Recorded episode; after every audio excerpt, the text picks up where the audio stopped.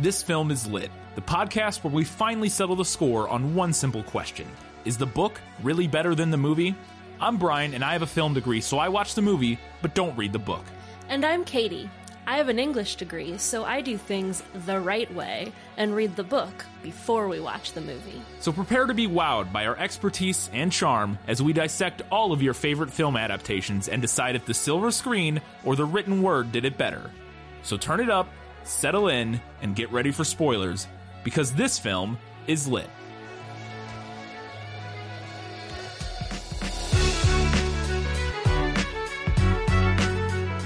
Here it was, the episode. The episode which he had been excited to do. The episode about his favorite childhood book. The book that he read as a child. The Hatchet episode. It's Hatchet, and this film is lit.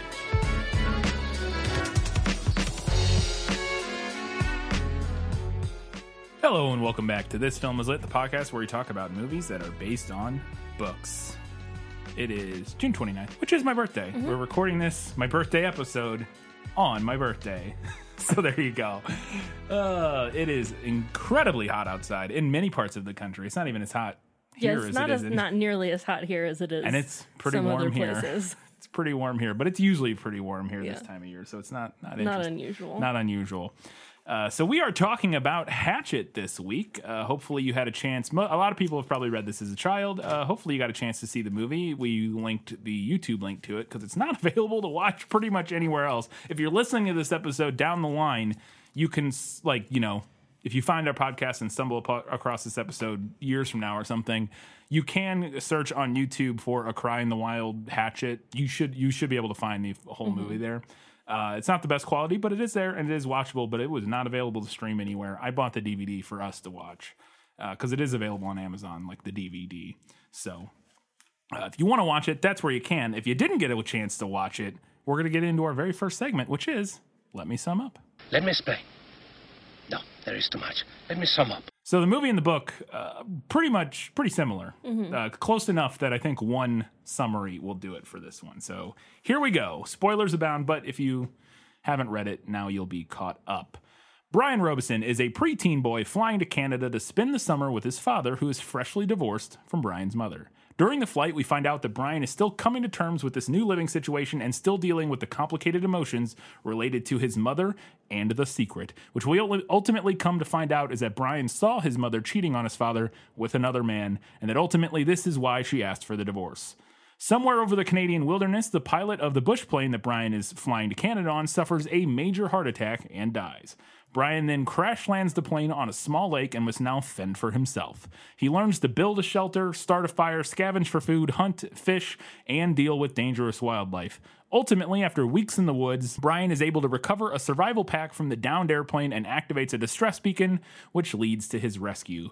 Brian returns home a changed person, no longer the boy he was at the start of the summer.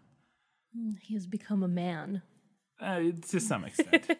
a, a young man. The book, well, I mean, that's actually not so much. That's a little bit more of the vibe you get in the movie, which we'll talk Yeah. about. But the book, it's less so that he's like a man now, and more so that he's just like changed and like that, like that he doesn't, and it's and it becomes a thing, a major thing in later books that he doesn't really fit in in society anymore. Like that, Ah, his he's like the wild man yes, now. essentially, uh, is that the, the woods, the wilderness has sort of changed him in that regard, and he has a hard time sort of living in modern society. Mm. But uh, but yeah, the movie makes it a little cleaner, just sort of like he's, he's Yeah. matured, he's a man now. But the book more follows in like a long uh, literary tradition.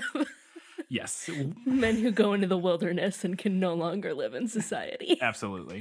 Uh, so we do not have a guess who this week because there are almost no. There's only like three characters in the movie, 4 Mm-hmm. maybe, or and the book.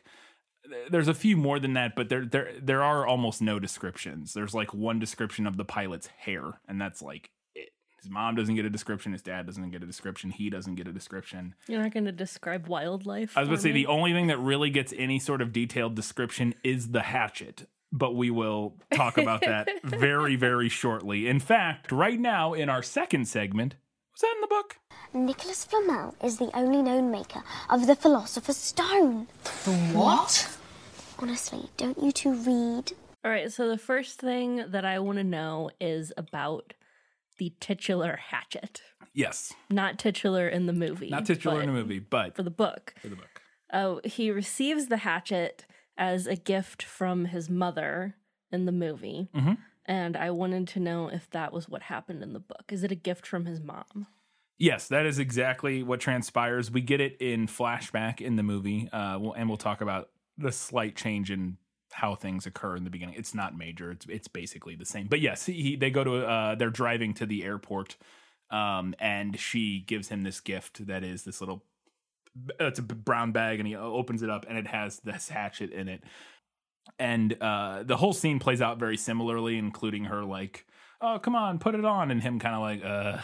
Mm-hmm. which is your next note here the specific line where she asks him to put it on and he's like mom i have some dignity that line is not in the book but he does he actually doesn't respond in terms of like saying anything to her but it, the inner monologue we get of him is he's like embarrassed and he's like putting up with it because he loves her but there's also it's mixed with those complicated emotions of how he's like mad at her and stuff but he also loves her so he's pleasing her by doing this and he ends up putting it on his belt for her which ends up saving his life literally.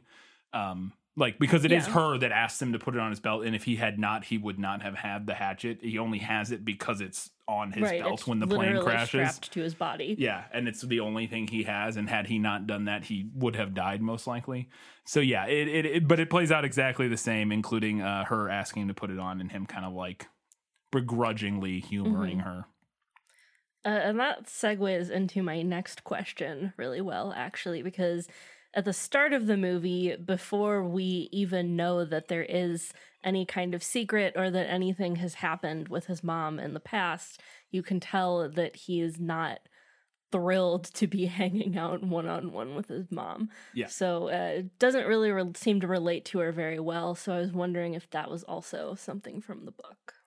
Yes. So there are two main reasons that I get for that. One is uh, that he's just in that age range. He's like Right. 12 or 13. He's in that age range. who where likes you- hanging out with yeah, their parents at that you- age? you don't like your parents anymore because you're too cool for them. Uh, so he's in that age range. But then also, and more primarily, uh, is the secret, which we will discuss in your next question. So when we first start to get uh, an inkling of what this event was that uh, bothers Brian so much in the movie, I thought at first his mom was going to be an alcoholic ah. because we see this flashback and they're like at a Fourth of Oh, July yes. party Yeah. and she's making drinks with like a friend of hers and she's like laughing wildly and like kind of spilling Yeah. the drink. Well, they have a drink, but they're actually spraying um, lighter fluid on a. Are they? Yes, they're spraying lighter fluid on a grill, is what they're doing. She okay, so that that's uh, regardless. Yes, it that ki- you could read it either way. That scene read to me as like she was drunk, and I was like, okay, so maybe she's like drunk all the time, and Yes. this is like an issue that he has with her. Um, but then we see later on um, that she is, has been cheating on his dad with this other guy whose name or anything about him we never know. Um, so is any of that from the book? Yeah, and that is what the secret is, which he refers to it as, and which I don't ever think it comes up as the secret in the movie. No. Not that I recall. Again, we don't get a lot of inner monologue or him talking in the movie uh, about this stuff, but it is referred to in the book several times as the secret, and we get a very similar slow burn reveal of it. Um, But he, uh, it, it is his mom cheating on his dad with some other guy. And uh, it plays out similarly. He's in the book. The, I mean, the main difference. There's not like a party or anything. He just sees her. I think he's out shopping or something, and he sees her. And he actually calls this guy the station wagon guy because he sees her in a in this random station wagon with this guy, Okay. and then sees her kiss him or whatever, and is like, oh, realizes what's going on. So yeah, it's it's es- essentially the same thing. It's just a slightly different scenario where he finds out about it. Okay, so I have a quick follow up Yep. question that's not in my notes. Mm-hmm. So he refers to it as the secret, Right. which is the fact that his mom is cheating. This this thing you're about to ask, dad. I guarantee I know what it is, and it was something that I was a little confused about, but I think uh-huh. I know. So go ahead. but it's not a secret, right? Because his dad knows because they're divorced. I believe it actually is a secret, Oh. or it may not be. It may. So here's the thing. It it may I think it actually may be a secret. I think she asks for a divorce and the dad doesn't really know why. Oh, and so Brian okay. knows That was oh, not the vibe with- I got from yes, the movie. I agree. And that the same thing was a little confusing in the book. Like, well, he would know by now. Like, Uh-huh. Right. because one of the things in the book that they talk about, and it even comes up again at the very end of the book, like, but as he's going to Canada, he's like thinking about working up the courage to tell his dad this secret. And then at the end of the book, he he has this. Uh, he still, even after this whole ordeal, and he meets up with his dad again. He still hasn't had the courage to tell his dad this secret that he knows. Mm-hmm. And I thought the same thing. Well, like surely, I mean, they went through a divorce. He would know right. like you would think he would know this. She would have told him. Right. And now I think you could read that several ways. One being um, maybe it is a secret, and he uh, like she just divorced him, and he has no idea why. And and Brian is you know uh, secret he has and knows the the actual answer. I think the other way you could read it, especially now as an adult reading it, is that Brian thinks it's a secret.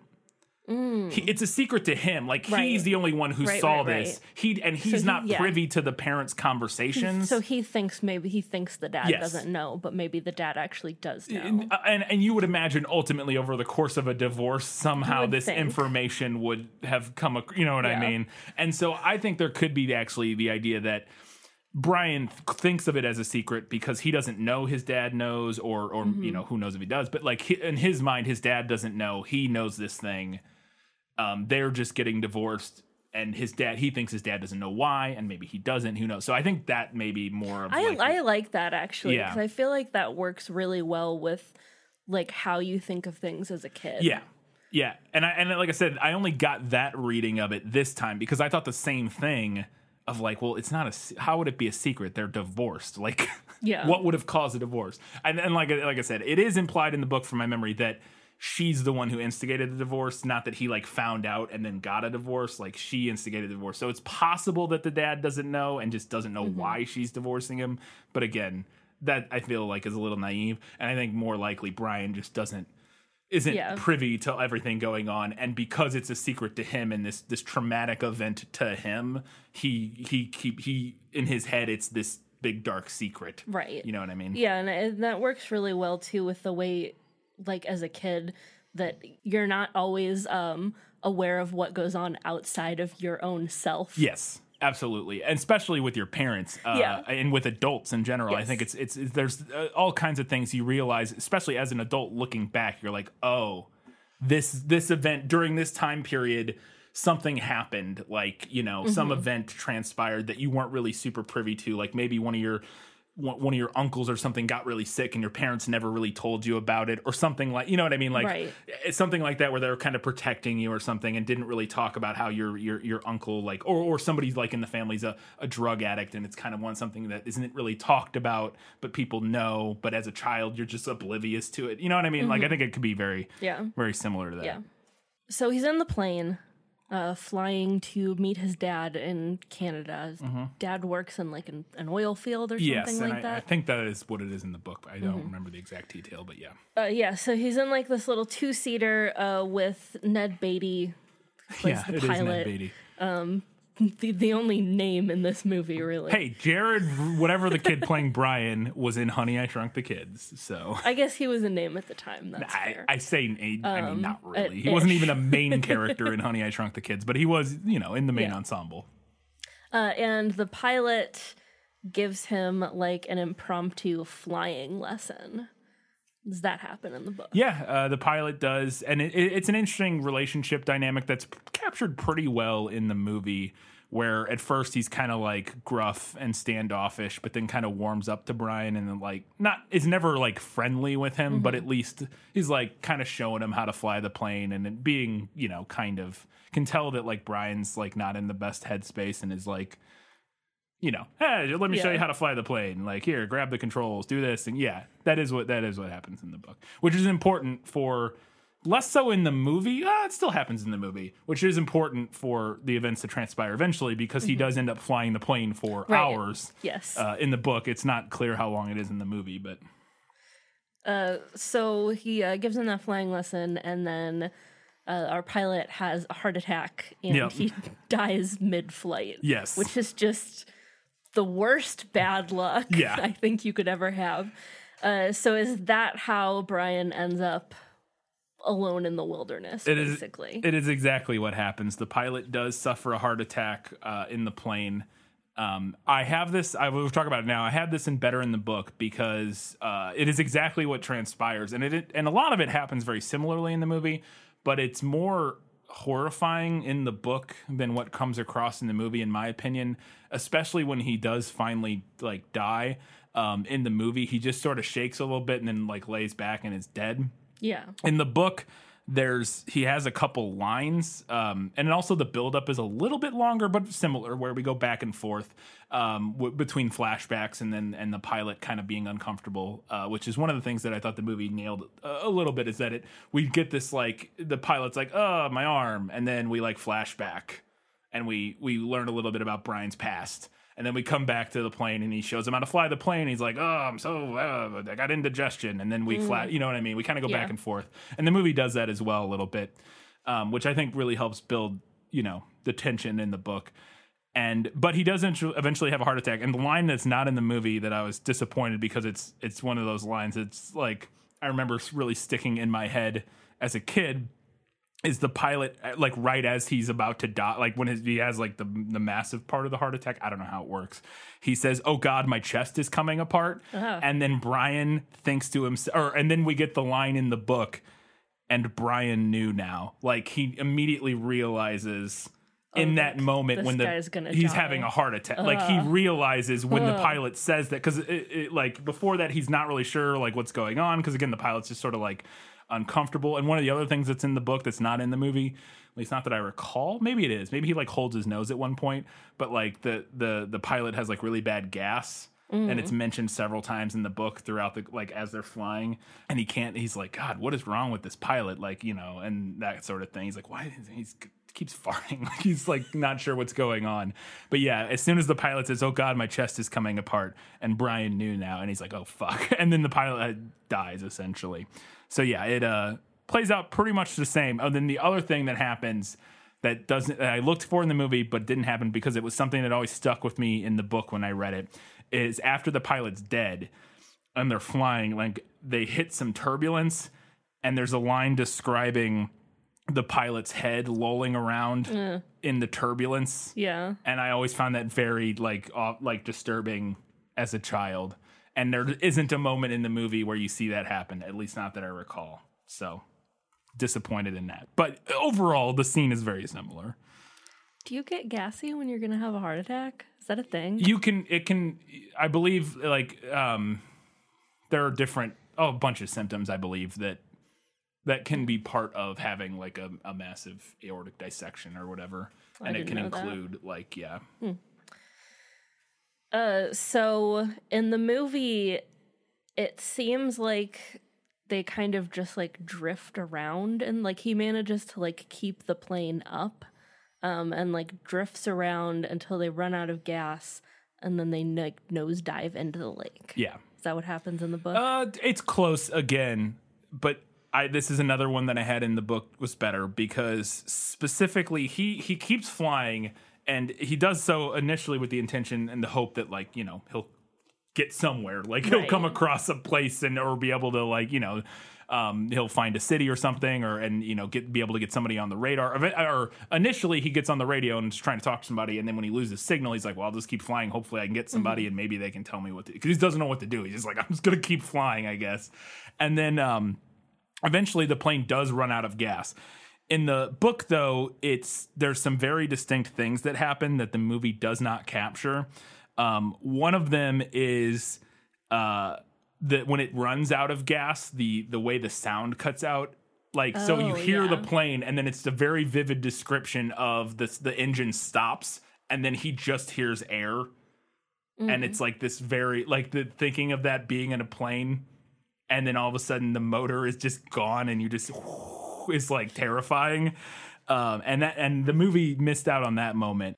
And then the other thing he does is he's thinking we because we're list, we're in his head we're hearing him kind of think through what he's going to do uh when the plane runs out of gas. He's like all right i gotta look for a lake. That's like the only you know if i crash into trees i'm just gonna die. He's like the lake's like really the only chance i have Um, and he sees a lake, and then he's going through his head and thinking about like movie planes crashing in movies and stuff, and like what he might be able to do to like not die. And he's like, okay, so we're gonna go down, and that'll speed it up. Like if I nose the plane down, that'll speed it up, and then I'll do that, and that'll let us glide more. And then right before I hit the water, I gotta pull back to slow the plane down as much. As like he knows a little bit about like Yeah. just enough to kind of like maybe do something. And one of the other moments that I th- thought is hilarious is he's going, he's running through all these scenarios in his head of different movie scenarios and things he can do. And it's and he's like, all right, here we go. And as soon as he pushes the nose of the plane down, he immediately throws up because it like the the just the um what's the like the bu- I guess the butterflies or you know like the fr- like the free fall of Yeah, like, like nosing the plane down. drops. Yeah, Yeah. And, and just the the reality of the whole situation hits him, and he immediately just throws up. And it's like relatable. yes, and I liked that moment for the like you know uh the best laid plans or like the idea of like him preparing for like he's like going through all these things. He's like, all right, here's what we're gonna do, da- da- da- da," and then he does the first thing, and just immediately it all goes to shit. Kind of like he just throws up. I like that a lot, and the movie didn't do that. Um, but he does this eventually the same thing. He he gets it down barely. He he clips some trees on his way down uh towards the lake, and then at the last minute pulls up and slows down enough, crashes in, and then is able to get out of the plane and swim to shore. Does Brian frantically eat a piece of gum and lick the wrapper and then later on rinse the gum off in the lake and continue chewing it? He does not. Uh, he has no food with him of any sort in the book, and this was a better in the movie for me. I liked this little change um, because so they give him a he has a piece of gum in his pocket Yeah. that he comes across as he's going through his stuff, and I liked this change in the movie. I thought it was a good visual cue for his hunger, like for audiences of how hungry he is, especially with him like licking the wrapper and all that sort of stuff. Mm-hmm. I thought he was going to eat it for Yeah. a second. I- I, like, I- you can eat that. Yeah, I, I thought giving him that stick of gum as a which is not really food, but it's a good way, and then again having him pull it out of the like off the rock or whatever he had it on and like wash it and eat it again. I thought it was a good way again visually to communicate how hungry he is without him just saying I'm hungry. Mm-hmm. I mean, obviously we can get that just he's been out stranded in the woods, like we would get that, but I thought it was a, a clever way and a way that made sense. Like he might just have a stick of gum in his pocket or something. Like sure, so I, I thought that was a, a good change, but it's not in the book. Uh, so eventually he he gets the idea that he's going to try to fish. And he initially does this by taking his hatchet and like swinging it at the water. So does he hatchet the water to try to catch a fish? Uh, he does not. He does try to grab them with his bare hands uh, at first, uh, but I, I didn't go back and look specifically. But I do, I because I laughed at that and wrote that down as well. That I thought uh, this was actually a better in the movie for me, even though it is silly. It felt like the kind of stupid thing you would try as like a 12 year old like Yeah, i gotta get fair. a fish like i got a hatchet maybe i can hit the fish i don't know like you can see it it's right there and i mean a hatchet makes as much sense as anything like it's what you have at the moment um it, it makes the most sense to try that as it does to try to grab them so i thought i thought i liked that change not in the book but it felt like the dumb kind of thing Mm-hmm. a kid would do And then he just grabs a snake out of the water. and, and just leaves it he's like i guess i yeah, won't eat a just snake Puts it back in. Man, that could have been a water moccasin. yeah right No, thank you. Uh, so eventually he finds some berries. Um, well, there are two times with berries, but um, uh, he does find some edible berries, raspberries raspberries, and he has like a little collection of them. And a raccoon comes in his shelter and eats up, gobbles up all of his berries. And at first he doesn't know what did it, and then he sees the tracks that the raccoon made, and he says. Some kind of little northern monkey ate my berries. yes. Uh, this was better in the book or better in the movie for me because that line is great. Uh, it's not happened in the book. He actually does not have any encounters with with raccoons in this book. I think he might in other ones. He has encounters with tons of other animals, but not raccoons. Uh, so he does not. Uh, something else does eat some of his food at some point, which isn't in the movie. Uh, but we can talk about that later. Um, but yeah, no, no, uh, no raccoons, and that line is not in the book. But I liked that line. it was a good add. Uh, eventually, he does um, get hungry enough and get up the courage to start eating grubs and worms. Yes. Uh, and the first time that we see him do this, he picks up a grub and he rolls it up in a leaf before trying to eat it. So I was curious if in the book he also rolled himself a grub joint. Uh, he does not. He does not eat any bugs in the book.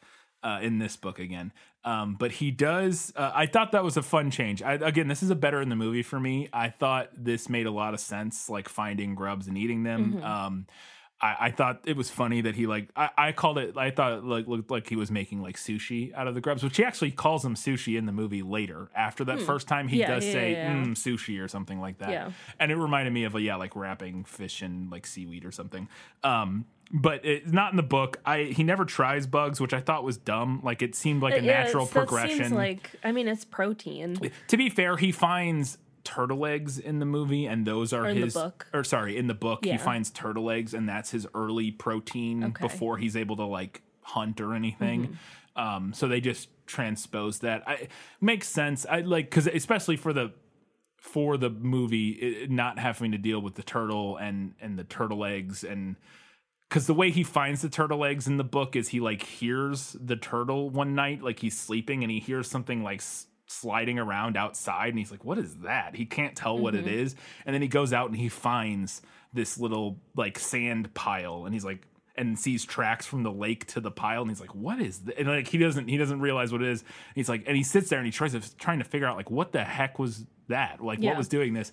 And then he starts digging it up and realizes oh it was eggs. And he, so he heads he ends up with like a dozen um, turtle eggs and he eats those those are his like early source of protein after the berries i think the grub makes just as much sense and it's also i think it makes more sense i like i have a more about it later i just think it it makes a lot of sense and it, it also makes it easier for the movie not having to deal with the whole turtle situation so. Right. Uh, so eventually he figures out how he's going to start a fire, um, but he needs like some kindling. So what he does is he takes uh, his money, his paper money, out of his wallet uh, and tears it up to try to start a fire. But then it doesn't even work. Yep. He can't start a fire with it. Yes, that is exactly what happens. He has a twenty dollar bill um, in his in his wallet or in his pocket that his mom gave him for uh, if, in case he got. And it's really funny, and I wish they had maybe figured out a way to work this in. But it's a very like ironic moment where he he recall as he's going through his stuff and he sees the twenty dollar bill. He he recalls that his mom gave it to him and said. Uh, to get food in case you get stranded in an airport somewhere, which is a nice Oh, little yeah, In a case of an emergency. yeah, a fun little, a fun little, uh, you know, line. Uh, but he does try to tear it up and burn it, and it does not work. Uh, the fire building scene happens very similarly in the book. I have this in better in the book strictly because it's more involved than the movie. He goes straight from uh, like wood to the twenty dollar bill, and then he picks some grass, and the grass works. He goes through more process or more like trial and error in the book that feels more realistic and ultimately lands on willow bark which is and and like he has to like spend hours shredding willow bark into like really fine like uh, almost like papery cottony kind of like fibers and Yeah. that's what he's able to finally get to catch with the sparks and I preferred that because I felt more realistic. The grass, I sure it might work. The way he did it might work, but also the way we see it in the movie, it's very clear that something else lit the thing. He was like, mm-hmm. there's some grass there, and he like sprays some sparks at it, and then it just starts going like crazy. Much more trial and error in the book. He has to figure out to blow on it. Like he doesn't even think. Like he's he gets the sparks going for a second, and they go out, and he's like, "What the heck?" He and he keeps Yeah. doing it and can't get him to to like ignite. He's like, "What am?" What? And then he realizes and thinks through. He's like, "Oh, they need air," and he starts blowing on him and all that sort of stuff. And, and so yeah, I, I I think the movie or the book version is just a little more realistic, but it, it's pretty similar. And he does try to burn his twenty dollar bill. I did want to go back to the last one. Uh, the the other note I had about why I liked him trying to eat grubs in the movie is because of how he finds them felt very true to like how Brian operates in the book is that in the movie he sees the bear Right. like digging through this stump and Yeah. like eating stuff out of it and is like watching him and then goes and like investigates which is Brian's character in the book is very um he's he has very few survival skills which we'll talk about in a second but he he doesn't have like any survival training, but he's very observant and like thinks things through very rash. Like he he like thinks things through very step by step and problem solves in a way that is really um, interesting. And it does remind me of Katniss a little bit, honestly. These books, there's a lot of similarities, and we'll talk about that, uh, especially my final verdict. I have a part about it, but I did like that he he sees the bear doing it, and then it's like, hmm, okay, because that's how he discovers a lot of things in the books Yeah. is like seeing something and then like sussing it out and, and putting two and two together, and then um, benefiting from that.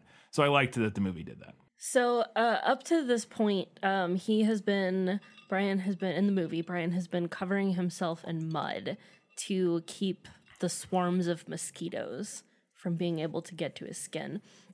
Uh, but when he is able to light the fire, but when he's able to light the fire, of course they don't like the smoke. Um, and we get this great moment of him like like he gets the fire lit and he realizes the mosquitoes don't like it and he just starts yelling no mud no mud Yeah. no mud Yeah. So does he do that in the book No, um, he does not. But it was it's a movie ad that I really liked, and the first part of it that I liked is that he uses mud as a mosquito repellent right because that's not something he ever thinks to try or does in the book. Which I I remember reading. It's funny. I've never seen this movie, and I as I was reading it this time, I kept thinking. I feel like at some point he uses mud as a mosquito repellent, and he never did in the book and then he did it in the movie and i was like i've never seen this movie. I don't know why i thought that that was in this book um, but so i liked that ad. I thought that change made a lot of sense and it's it's something i think even without any sort of survival like skills it's something you would try like you would think to do like just you'd be like well i got i could maybe mud or something i can put on my skin and then the mosquitoes will leave me alone. Because the mosquitoes are a huge issue in the book and uh, he doesn't have a solution for them until uh, he's able to build a fire right and so I liked the mud thing. And the second part of that that I liked in the movie that of that edition, uh, specifically of the him yelling no mud scene, is that it's one of the f- only scenes that really captures some of the like achievement energy that he has in the scenes throughout the book where Okay. like something happens good and he like gets very excited Yeah. about it. Uh, it doesn't happen a ton in the movie, um, but it happens like I don't know, a handful of times, uh, you know, like a half dozen times over the course of the book, where he'll he'll like when he first builds a fire and blah blah blah these other things, where he gets really psyched up and amped up, and I liked that scene for that, kind of capturing that from the book, even though it's not a direct one to one scene. so you mentioned uh the bear because we i think when he's watching him eat the grubs is that the first time that we meet the no, and the, first movie? time we run into him is when he's getting the raspberries, right. And that's exactly what happens in the book, and that's spoiler the only time we see the bear in Oh, the book is when he's getting the raspberries he runs into the bear and has to like run away. So then we do not get what happens in the movie, which is that this bear becomes his nemesis. no And the this bear really has it out for him. And at one point they like wrestle in the lake, which seems like should have killed him. yes. Um. Yeah. So no. He only runs into the bear one time in the book at the raspberry in this book. I have that very specific addendum because from my memory in Mm-hmm. the alternate universe brian's winter the bear does return. I don't know if it's the same bear but i think it is. It- but in this book he only runs into the bear that first time at the raspberry patch and Okay. runs away and then never sees it again uh, he has encounters with different animals but I did not like that. This is a, definitely a better in the book moment for me. I didn't like, for several reasons, I did not like turning the bear into like this recurring antagonist. Yeah. Which is why they did it. I get why they did it. One, they had to get a bear. They were getting a bear, a trained bear, anyways. Yes. So you might as well use get it. your money's get your money's worth with a trained trained bear. Two, giving him like a recurring nemesis as a opposed as opposed to like again in the book which we'll discuss it's it's a different animal every time that's Right. causing him issues Nature is the yes. antagonist. and that's what i like about the book and one of the reasons that I, I prefer the, the book in this regard is that it's not one asshole animal it's just all of nature wants to murder him. Like not really, like but you know, like all of nature does not give a shit about him and is coming down on him and and it's not just this one bear with a grudge. Like Mm-hmm. Right. yeah. Right. And we do find out later like what the bear's problem was. Yes. But like initially when the bear started like the bear was like actively going after him. Yeah. And I was like I was over on Google like are bears territorial Yes. and they're not. and they're not even and, and when, the thing we find out is that she has cubs Right. but but even then she's never with the cubs it Yeah, we don't see the cubs she's just later. harassing him it seems very strange it seems unbear like behavior in Yes. particular for a black bear because it's not even like a Yeah, grizzly not which a grizzlies grizzly. are more I Grizzlies believe, I believe are more aggressive. aggressive, yeah, but I yeah. don't like I don't think black bears No. are like particularly aggressive. no i'm fairly certain that's that is Yeah. the case And then I was not. like, they were wrestling in the lake, and I was googling like, can bears swim? And they can. yes they bears are can. Oh, overpowered. oh bears are terrifying nightmare demon Bears creatures. are horrifying. Oh yeah, no, no, it's if a bear wants to kill you, it's just gonna kill you. Like there's very few things you can do against a bear. Like bear mace, you kind of works sometimes, maybe I think I've heard, but also not other times. Also, if you want to shoot it, you have to have a gigantic gun. Yeah. especially grizzlies, but even like any bear. yeah, bears are like way overpowered. Yeah, yes, they're absolutely just gigantic killing machines. Uh, Also, like, have you ever really looked at a bear's face? They don't look like anything else. They're very yeah, They they're pretty just distinct. look like bears. They are pretty distinct. I'm a little bit scared of bears. Yeah, I you should be. They're they're scary creatures. Um, I mean, you, they- obviously you shouldn't be overly scared of them, but they they yes, they're absolutely Well, I mean, something yeah, to be the- the to odds be wary of in the nature. The odds of me meeting a bear are like fairly low. Yes, but yeah, my point is that if you're going out in nature in a place that has bears, it's definitely something you want to take seriously and consider. Not Yes. not to be like overly worried about them, but it is something that you need to like think about because they can end your life very quickly. And but yeah, I did not like the movies turning the bear into an antagonist. Mm-hmm.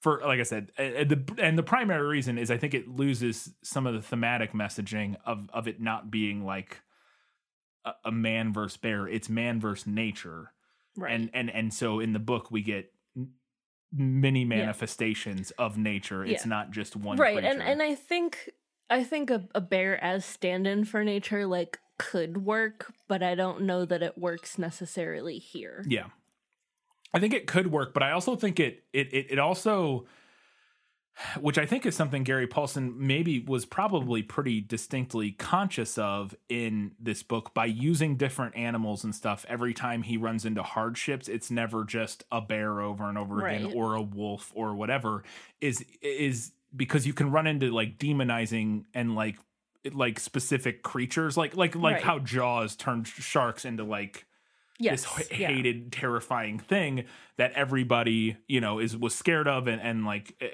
i don't know if it led to like over harvesting or killing of sharks or anything like that but it wouldn't surprise me and so like you you can turn through media through fiction you can turn a specific animal into like a caricatured like horrifying yeah. thing in a way that is detrimental to that that that species of animal um among other things. And so i think gary paulsen who is a big nature guy like he, he Mm-hmm. lives out in the middle of nowhere he does the iditarod like he loves animals. He's a he's a big nature guy.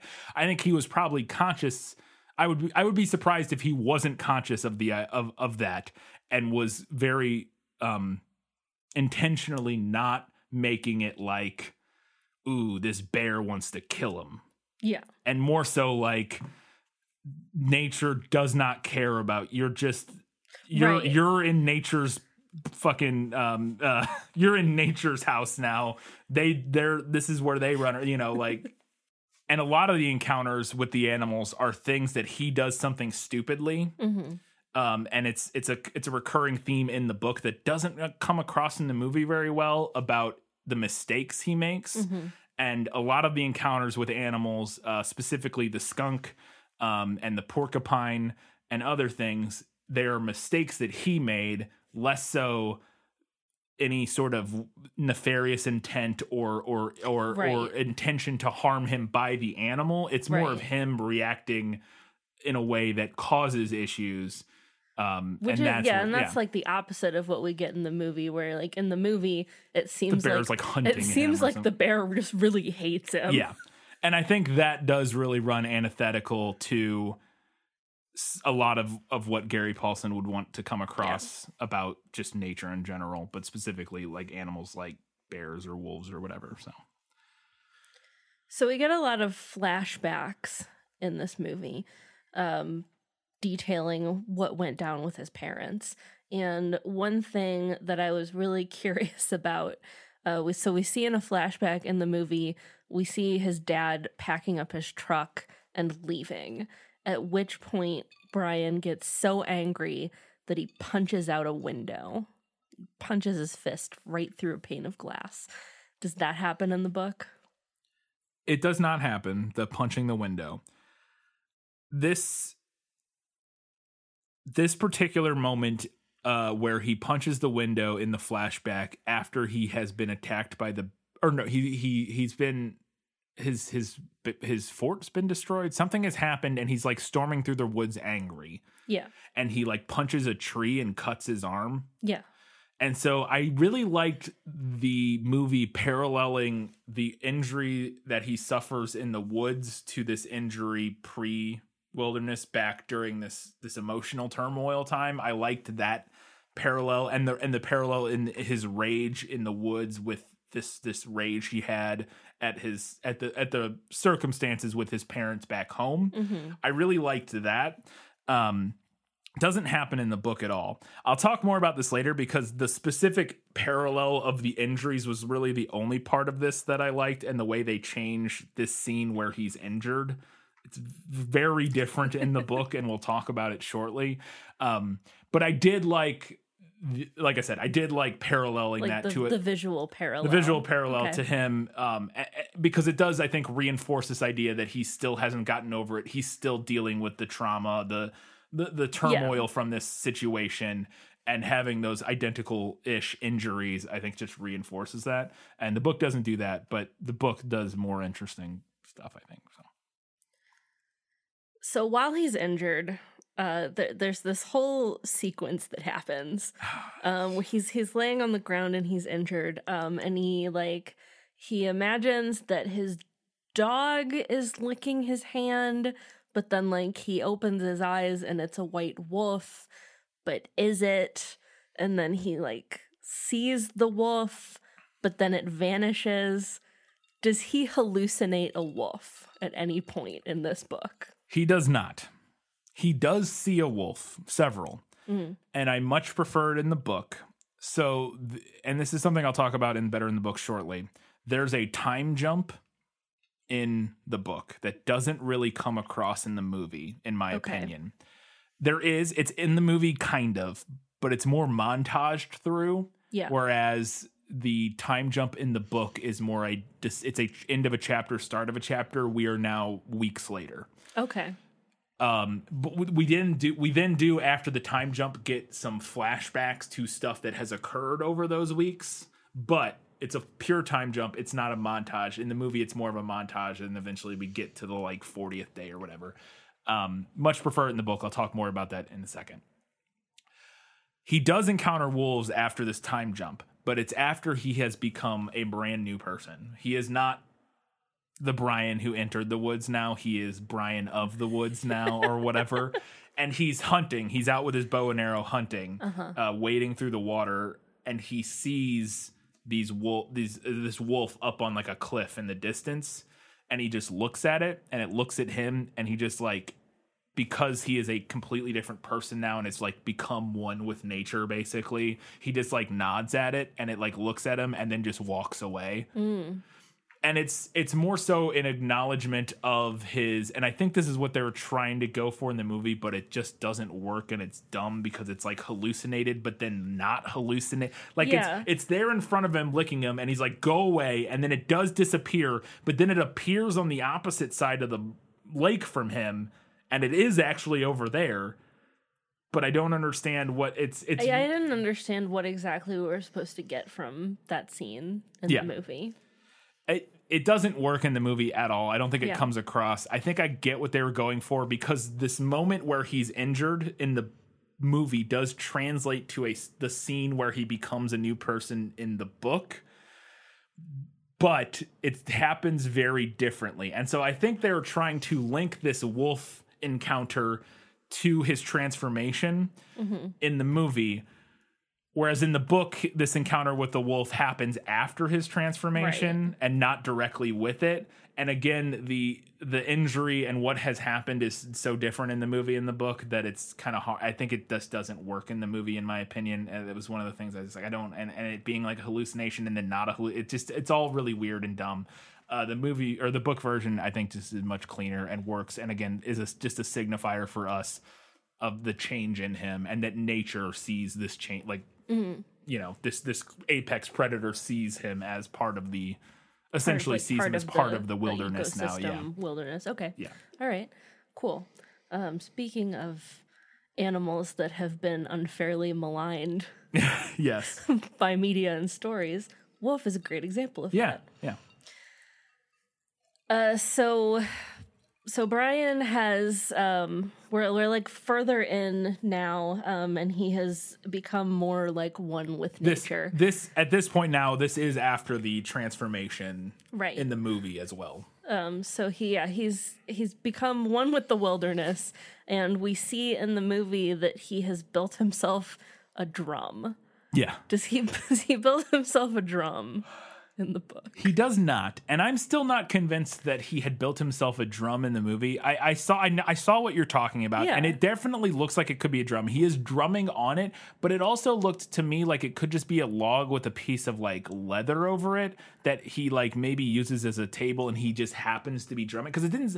At least in my memory, I didn't think it sounded like a drum, but maybe it did. I don't know. Okay. I mean, I mean, it, to me, it just looked like a drum because Yes. like it has the piece of leather Right. over it. Right. Which where did he get that? Yes, But he has not, and he doesn't in the in the book kill anything that would provide leather. Yeah. Uh, uh, he might kill a rabbit or some uh, squirrels or something at some point, but Also, not- that's like, not a big enough piece of hide. how would how would you know how to make that any? Yes, I, no, I agree. That doesn't no. So yes, no. There's no anything that resembles a drum. He doesn't in this one. Uh, again, in future books, he does eventually kill large enough animals and does Mm-hmm. like tan leather and stuff. Uh, from my memory, uh, in some of the later ones, and make clothes and stuff out of it. But in this one, no, he doesn't have a drum. He doesn't. He's never kills an animal and make anything out of leather. He doesn't. None of that happens. Uh, and whatever that thing was, it's whether it be a stool or a drum that he was or whatever. It it's not in the book. Okay, so no drum. Uh, God, we we got to that scene in the movie, and I was like, oh God, this is gonna be some kind of like half baked Native American. No, it doesn't really go anywhere. It's It just doesn't go anywhere, but like the visual of it for me was like, God, jeez. that's fair. Um. So then, shortly after that, his nemesis returns. Yes. the bear comes back, and he he has a firefight with the bear. He like he grabs up his fire on at the end of a big stick, and he's like swinging it at the bear, and then he spears the bear, and the bear dies. Yeah. But none of that is in the book. None of that's in the book. Uh, he does not have a fight with a bear. He has a big encounter with an animal that I think this is the rough analogy for, or like okay. kind of. The, uh, the movie, the book and the movie are very similar for the first 45 minutes, like beat for beat ish.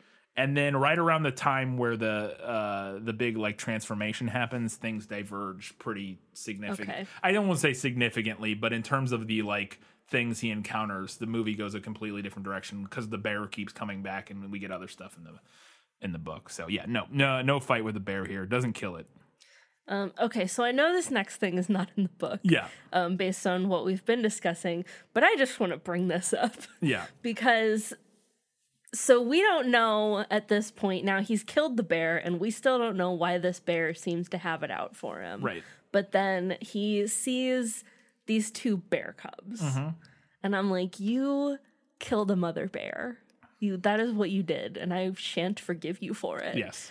Um, and then he he leaves them two fish. He's like the ah cubs, yeah. he's like he feels responsible i Yeah. guess so he catches two fish and he leaves them for these bear cubs and they eat them and then immediately afterwards he sees them like eating the grubs Yeah. and he's like oh They're fine. they're fine you two don't need me even though like they probably do Yeah. because they're cubs Yeah. I thought no, none of this is in the book. Obviously, I also was not a fan of this. I I, I fluctuated at first of like, oh, okay, I guess I like this character beat for him of like feeling like, but I also don't. It doesn't really track with the Brian of the book, like in terms of he's he's he's we don't. I I don't know. I, I don't want to say that he wouldn't take care of two random cubs if he accidentally you know had to kill the the mother because it it tried to kill him. Um, I don't know if anything like this happens in future books. I can't recall. I think at one point he does end up with like a wolf companion or something. I could be wrong about that, but I think in like Brian's Winter he may end up with like a wolf friendish, maybe. I don't know, uh, but I don't remember how any of that transpires. But I I didn't like it. I thought it just it added. I, again, I get why they did it.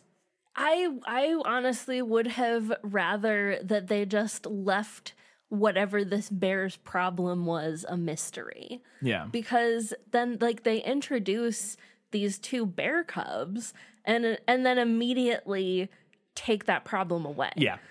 And I, like cuz at first I was like there's no way he can catch enough fish to support Yeah. these two bear cubs. There's no this is not going to work. But then the movie just immediately undoes it. and that's that's the problem. So it's it, it all. I think what happened here, and this is why the second half of this movie doesn't work as well as the first half, in my opinion, is I think what happened was, like we said, I think it, I think you can kind of bring it all back to okay, the bear.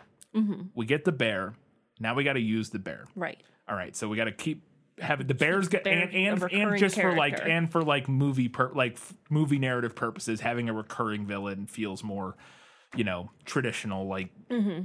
kind of thing. So then they're like, all right, so we have to have the bear keep coming back. So then we're gonna have him kill the bear, but then. Uh, and they could have just, I guess they could have just resolved it there. But then they were like, oh, but then what if we give him a character beat? Some, I'm sure somebody at the writer's room was like, what if we give him a character beat where or, or not even a character beat. I think it even is an interesting idea. If once you get to the point where the bear is this recurring character that they want him to eventually kill, mm-hmm. I wouldn't be surprised if like Gary Paulsen or somebody was like, okay, but then he needs there needs to be we need to reinforce the idea that killing something in nature, especially something like a bear, isn't like just a thing you can just it, it's it's not It's just like consequences. there are Yeah. consequences there's repercussions Yes. you're affecting the environment that you're in in a way that you don't fully grasp at the time and now obviously it's a little more complicated in the movie but but i think even in the, even in the, even then it works of like even because the bear was like attacking him it's not like he you know went out hunting for a bear like the bear was attacking him but i think even then th- it still works that like somebody was like okay we still want to get the message that like there are even in a survival situation, even if you're killing something because it's trying to kill you, it, things are complicated. Things are messy. It's not as simple as, oh, the bear was trying to kill me, killed it, done. Oh, surprise, it has cubs. I think there's an interesting, like, idea Right. there uh, uh, of the sort Yeah, of uh, circle yeah, of it's an life. that's- interesting idea. But then I agree that the movie just like, uh, we don't want to deal with this. Uh, handle Yeah. like, uh, oh, look, they're eating grubs. They're fine. Like eat, gr- like yeah. The movie didn't want to actually follow that the rest of the way and figure out what to do with it. So they're just like, uh, Andy, they're oh, and he's like, we'll just have him go. Oh, look, they're eating grubs. I'm sure they're fine now. No, No, those two bear cubs died. Most likely. I hope you feel good about it, you mulleted bastard. So eventually, the plane, which which sank in the lake when Mm-hmm. he crash landed it, uh, but eventually the plane like resurfaces. He Yeah. sees it sticking out of the water. Um, so he's like, uh, "I'm gonna go see if I can get into there." The survival pack. get the survival pack. Um, but when he goes in, he sees the horrifying wormy corpse of the pilot. Do we get that in the book? Yes, uh, I have this in better in the book. It's a combination better in the book and the movie nailed it because, in my opinion, what's described in the book is a little bit creepier than what we get in the movie. But the movie version is still creepy and and all, like the movie version captures it mostly. The the slight changes that in the book, it's been almost two months, and the fish have he, he's a skeleton. He's Yeah. like he's he's a skeleton with like a bit him. of chunks of flesh hanging off his bones. So it's like a, a creepy skeleton with meat on its bones, as opposed to like mostly just the dude with Yeah. like his eyeball eaten or something. Yeah. I think the they're both creepy in their own way. It's not a major difference, but I think the book, like ha- having that skeleton, is slightly creepier than than the movie. But it's it's it's pretty close. Shoot, I think I'd rather run into a skeleton than a corpse. I guess that's fair. Yeah, I mean, you, I could see it argued either way, honestly, because yeah. Yeah. some people might be like, I'd actually rather see a skeleton. yeah. but in the book, it's a skeleton that is like it's a is still juicy. Like it's not. Ew. It's Gross. it's not. That's from the Mummy. It's when they find uh. Ema. Okay, Yeah. yeah. Uh, but it's it's not like just a skeleton because I agree if it was, but like it's a skeleton with like you know some stuff on it still, which is ugh, uh, and maybe arguably worse than like just a body. I don't know. Either way. Uh, but he does get the rescue pack, um, and he finds the radio. Uh, he turns on the distress beacon, which I did not get initially. I thought he just like set the radio aside. I was like, "What are you doing? You Yeah. need to use that." Um, but he does the distress beacon, uh, and a rescue pilot shows up. Uh, another guy flies in and lands, uh, and Brian asks if he wants something to eat. Does he ask the rescue pilot if he wants something to eat in the book? Yes, he does. Uh, that was a note that I was specifically looking out for in the movie because I like that a lot in the in the book. Uh, the exact same thing happens. He gets the pack. Uh, he finds the transmitter in the, in the book. He thinks it doesn't work, and I guess that's you could read the same thing in the movie. Like in the book, he like messes with it and is like, "Man, it seems like it's dead," or like because he flips the switch or something and doesn't make any noise or do anything, and he's like, I guess it. I guess the, the water got to it or something like Yeah. that. So he just sets it aside. Um, but it, it is active, and that's ultimately what saves him. Um, but he does. He decides to have a feast because he's got all this food now, and he's like, "All right, I gotta, I gotta ration this out, but I'm gonna have a feast tonight because I got all this food." And he he pulls out like potatoes and beef or whatever.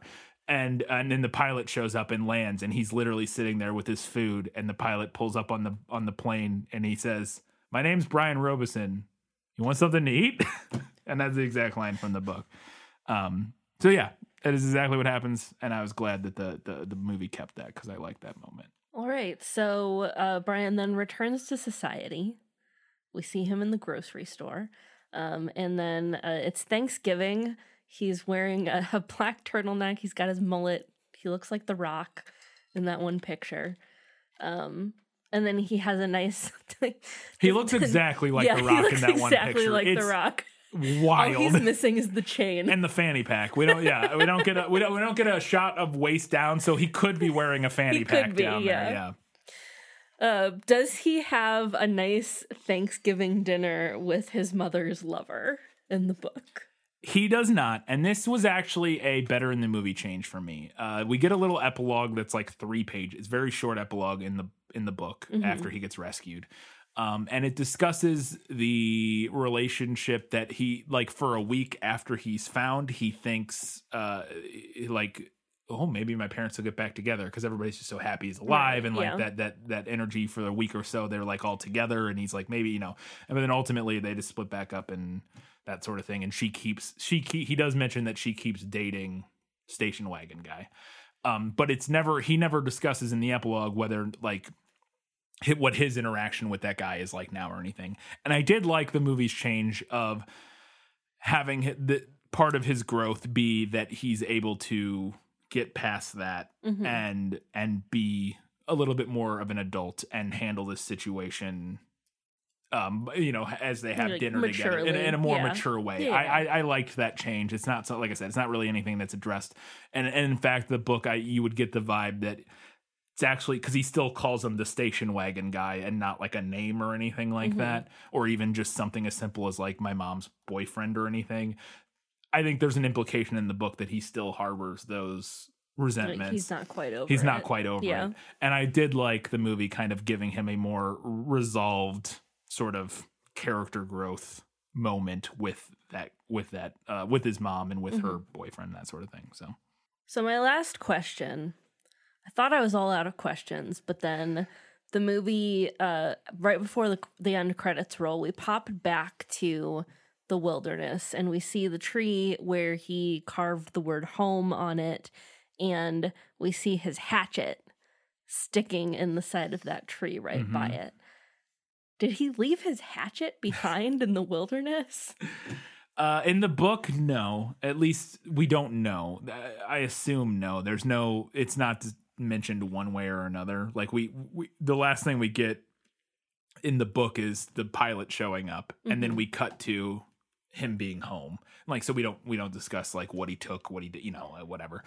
So I, my my idea, my thinking would be that no, he took the hatchet with him. I'm sure. I doubt he left it there. Um, so two things on this. One, I had this in better in the movie because I did like visually that little last moment of pulling over to the home carved into the thing, and then uh, the hatchet stuck there. I thought it was just a nice little visual thing. Like it again, thinking on it, and him leaving the hatchet there doesn't make a lot of sense, but whatever. I liked it. I thought it was cool. Um, but two, in the book, uh, also in the movie, I didn't need the Henry David Thoreau quote over that. Like, just Who does? like just leave us on that image. We don't need yeah. a Thoreau quote there. Why? I, I thought that was stupid. Um, whatever. And it was also hard to read. Like, Yeah, it was. It was it was there's not, so much uh, text. Like, yeah. and and there was like a whole in the in the in the like citation. There was a bunch of it was too much text. I was like, Uh, what yeah, a- and the color contrast was not very not good. not ideal. It would be yeah. impossible to read on the YouTube version. We or we were reading it on like a, a pretty good DVD copy. The YouTube Yeah, version would be impossible. on like a nice big TV yeah, screen. the YouTube version would be like just a blurry mess. I mean, you probably didn't even realize it was a Thoreau quote if you watched this on YouTube.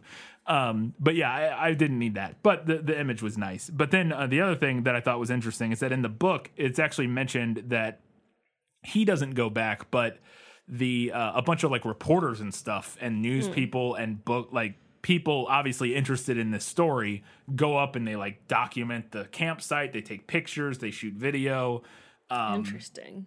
and so uh, there's also this guy who intends to like write a book about him and about the whole thing, and but it ends up going nowhere. And uh, there's a little like it's like one paragraph describing sort of that aftermath. Um, and so I guess it's possible that it, he could have left it there. I don't know, but yeah, I. I, I, I like it in the movie. It's not what happens in the book. He takes the hatchet, I'm guessing, with him.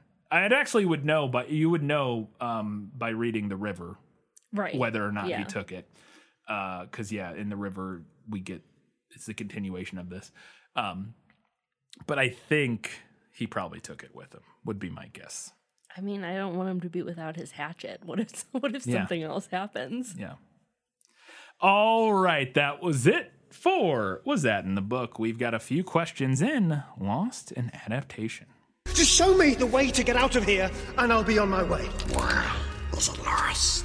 Yes, yes, and I want to get unlost as soon as possible. So I've got a couple kind of big questions here. Yeah. My first one being I want to know what Brian's demeanor is like because I feel like he approached this whole situation in a manner that was much more blasé than I would have. But then I was like, maybe he's just not that good of an actor. I don't know. Um, I, it is kind of a huge acting challenge for this one kid. Yeah. Um, but I, I, I just feel like he was very like blasé about the whole thing in the movie. So this is definitely a major weakness of the film. One of my big weaknesses of the film. Um, and it's something I noticed too, and, and made a note of very early on uh, of of how he, his demeanor and how he was reacting to the situation did not match the book. Um, not that I think they capture some quirks of his personality in that he does have kind of a fun, like an odd sense of humor at times. That I think that's what they took and like cranked up to 11 and turned him into like this. He again, he's just sort of like seems like he's having a grand old time surviving in in the Yeah, wilderness sometimes it really does seem like that in the and, movie. And in the book, even at, up until his, there are moments of of victory and success and and and like happiness while he's surviving, but they are deeply uh, fleeting and marked and and and are and scarce. And in fact, most of the time he's miserable. And I, like I said, I think it's a big weakness of the film, and it reminded me of the Hunger Games, what we discussed in the Hunger Games episode, is that I think this movie lacks the the desperation and the despair and the brutality of the book in the same way that the Hunger Games did. I will say this book isn't as brutal as the Hunger Games, like it's you know not quite as brutal as the Hunger Games. Um, but the movie didn't even still the movie didn't come close to matching again the despair and the, and the darkness that Brian goes through while surviving in the Yeah. wilderness by himself as a 12 year old. Um, my guess is that they wanted this to be like a fun adventure movie for kids Right. and and less so the coming like coming of age gritty tale that the book is. I say gritty. It, it it's not like overly gritty. Again, it's not as but for a kid's book. for a kid's book, which this is. This isn't. This is not even YA. This is literally like a children's book. I just think they decided, ah, let's let's let's make it much more of a fun adventure movie.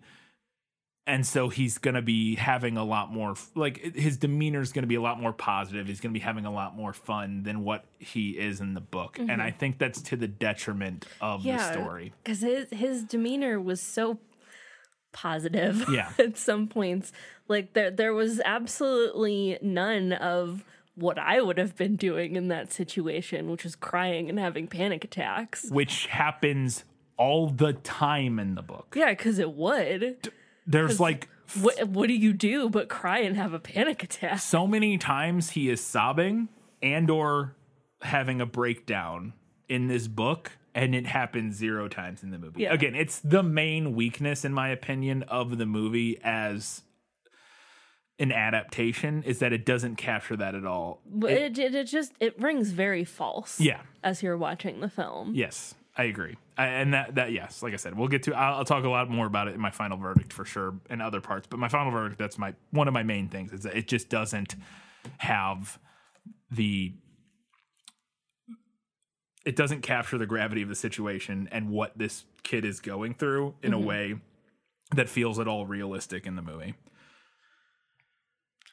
All right, so I, I had this question and I kept thinking that the movie was going to give me a reason to delete this question, but it never did. So, is there a reason that Brian does not put any energy into trying to light a big fire on high ground so that someone will see the smoke? Because I feel like that would be the first thing I tried. I'd be like, okay, I'm going to get up, I'm going to climb up as high as I can go and I'm gonna try to light a big ass fire. Someone will see the smoke.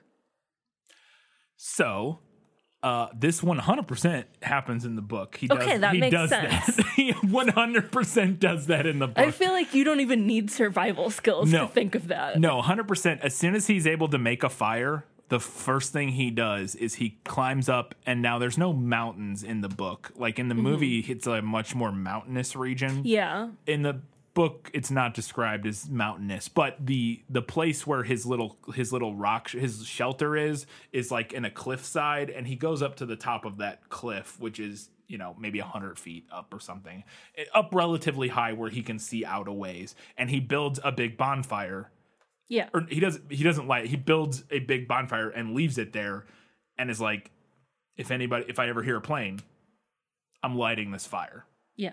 it's a signal a plane. 100% he does that in the book. Um it's definitely a note i had for better in the book. Uh it it i'll talk about it here. That's that's the big thing. This is the big catalyst is actually this event the failed signal fire is so in the in the movie it's he gets attacked by the bear and then he's angry or his stuff all gets what I, I think it's he gets attacked by the bear and his shelter gets destroyed or something Yeah. or is it the raccoon it's not the raccoon eating his Or berries is it when there's the storm? it's before the storm. It's the storm's the very like at the very end. It's the bear does something, and, and that's why it's confusing to me, is because it's so different than what happens in the book. I'm having a hard time place when that like the moment in the movie where he cuts his arm in the woods and then lays there and the wolf licks him. Like Yeah. that's the transformation moment. Happens completely differently in the book. And what happens in the book is he's he's literally out hunting and he hear he doesn't realize he hears a plane.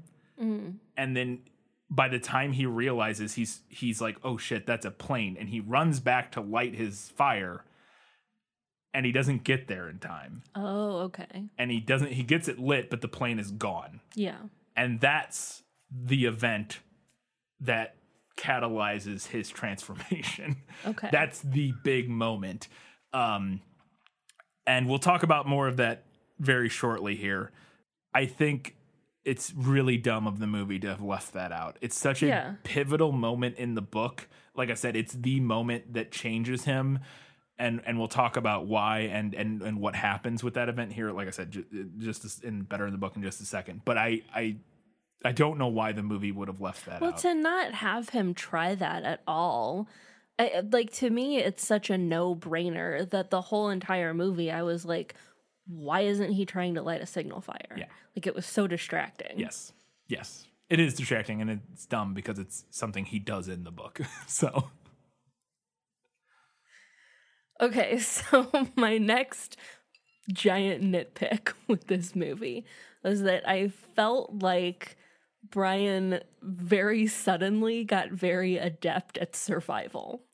So I want to know like what his progression was like in the book because in the movie I felt like he went from zero survival skills to like making his own tools. And obviously I've never read this book. I knew what the premise was and I always thought that in the book he must have been like like he must have been a boy scout or had some kind of initial like knowledge or skill set in order to be able to survive by himself in the Canadian wilderness for however long.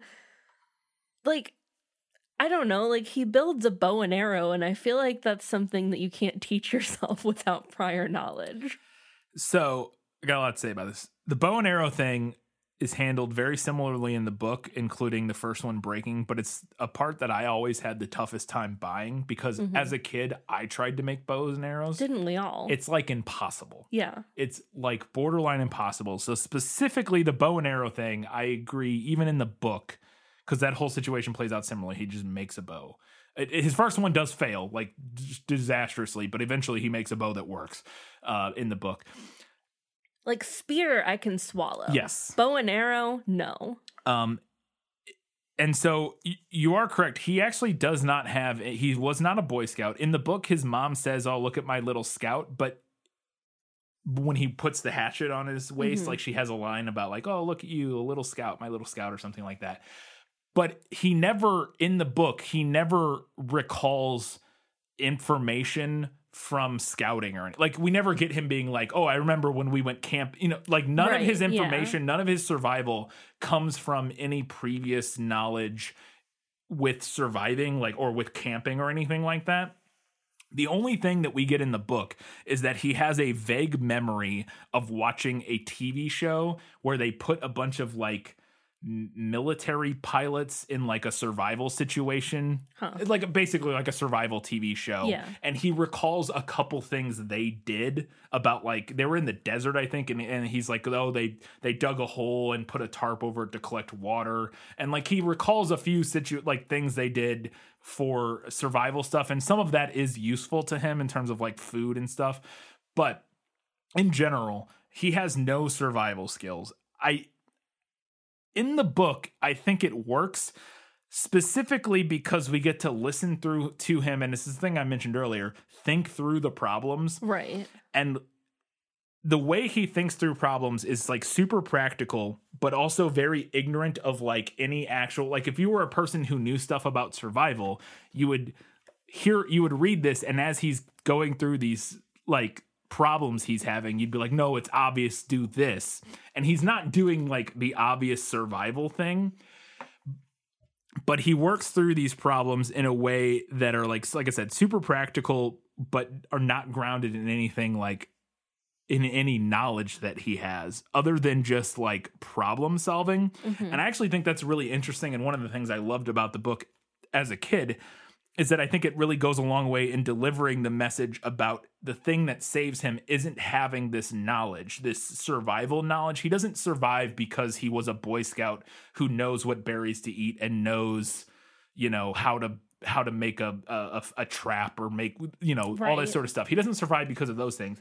He survives because of two very specific things, which is like his mindset and his problem solving. Like that's what it is. And and we we get to go along on this ride of watching him solve problems from a a complete layman's perspective and I think it's really interesting. Uh, yeah, I- think that is interesting because that's like theoretically something that everyone could Yes, do. and I think it's why kids like this book so much, and it's one of the reasons I liked it, even though I was a Boy Scout and I knew some stuff. You know, like I I did uh, have a little bit of like training, quote unquote, in, Right. in some sort of you know like how to make a fire and all that kind a of stuff. base knowledge. yeah of of some of that stuff but i think it's really interesting. I think kids like it because you can see you can easily to put yourself in that situation and just be like yeah he doesn't know what he's doing. Mm-hmm. But it's about his mindset and we'll talk about that in, in in a second here and better in the book and about where that mindset comes from. But also like i said just his problem solving and thinking through problems step by step trying to like bring himself back like okay what is the problem here? It's okay this is the problem. What do i know about this problem? It, like when he's starting the fire like okay and, like it's a very explicit moment in the book where he's like i can't get this fire to start. I'm getting i have sparks and i have something i have wood. Why can't i get the sparks to light the wood? And he's like what does fire need? And he's like fuel wood. He goes okay well but, but at the beginning maybe it needs you know like uh, finer fuels so, you know because the sparks obviously aren't going to light like sticks on fire. And then he's like and it's still not working. He's like okay what else does it need? And I don't remember the exact thing that triggers this for him, but he realizes, oh, it needs air. Yeah. Fire needs air. And he's like, I can blow on it. And then, like, so, you know, he goes through this process with all of these problems of just thinking through them, bringing them down to like their base components, trying to figure out what the problem is, and then solving that. And I really like that. And the movie doesn't really capture that. Yeah, I don't think that translates in the Yeah. movie. I it would be hard to again because we're not, we don't, and without a voiceover, without him just talking out loud the whole time, it would be tough to do. I mean, I, I just I don't think the movie showed enough of him being like intermediate. I Yes. guess it, it just seemed like he went from an absolute dunce to like being pretty good at it. it also did that without the time jump that we get in the book, which Yeah. th- that works in the book, and I'll talk about it in a second. I, I I'm slow playing it, but I I do love the books because this book I realized on this reading is another movie that exists already. It's just beat like beat for beat, moment for moment, a movie that exists already. Are you going to talk about it Yes, later? I Okay. am. I'm not just going to throw that out there and not talk about it later. But this book is just, it, there is a movie that is this book, but it's not A Cry in the Wild. but we'll talk about it. Um, so speaking of time, uh, how long is he supposed to have been out in the wilderness surviving? We do see some hash marks that he makes, Which he does in the movie or in the book. He does make like Yeah, he makes like hash marks to mark the days. Um, but other than that, the passage of time in the movie is pretty vague. Yes, it's similarly vaguish in the book, um, but he does he does he is marking time, and we when we get the time jump that I mentioned, uh, he tells us how many days it's been. Like after the time jump, he says like it's been X days since Okay. the uh, like forty seven days. Um, he is he spends a total of fifty four days in the Okay. wilderness. So like That is the final number. months. Uh, like I said, it's much easier to track in the book because we hear him thinking about it. I think it's a slight weakness in the movie because they kind of just do like that weird montagey thing, and they don't do the time jump in the way that the book does. But we'll talk about that here in just a second. In better in the book. You like to read? Oh, yes. I love to read What do you like to read? everything. let's talk about the repetition. So we in the prequel episode we talked about a review that had like 450 likes. It was like the top rated review on Goodreads. That was very gave it one this book one star and was very critical of the repetitious nature of the writing. Uh, so first, I'll say this that kind of falls off towards the middle slash eh, not even after the first third of the book that in my opinion maybe i got used to it but i felt like it just my i think it just dropped off i did notice what they were talking about in the first few chapters So one, it can, kind of falls off. Two, I think it's very intentional and I like it because I think it's specifically something that Gary Paulsen uses in relation to it's used primarily to accent- accentuate Brian's thought process. Um, even though this is in third person, like it's not like I, I, it's it, it is uh, like he did this, he did that, blah blah blah.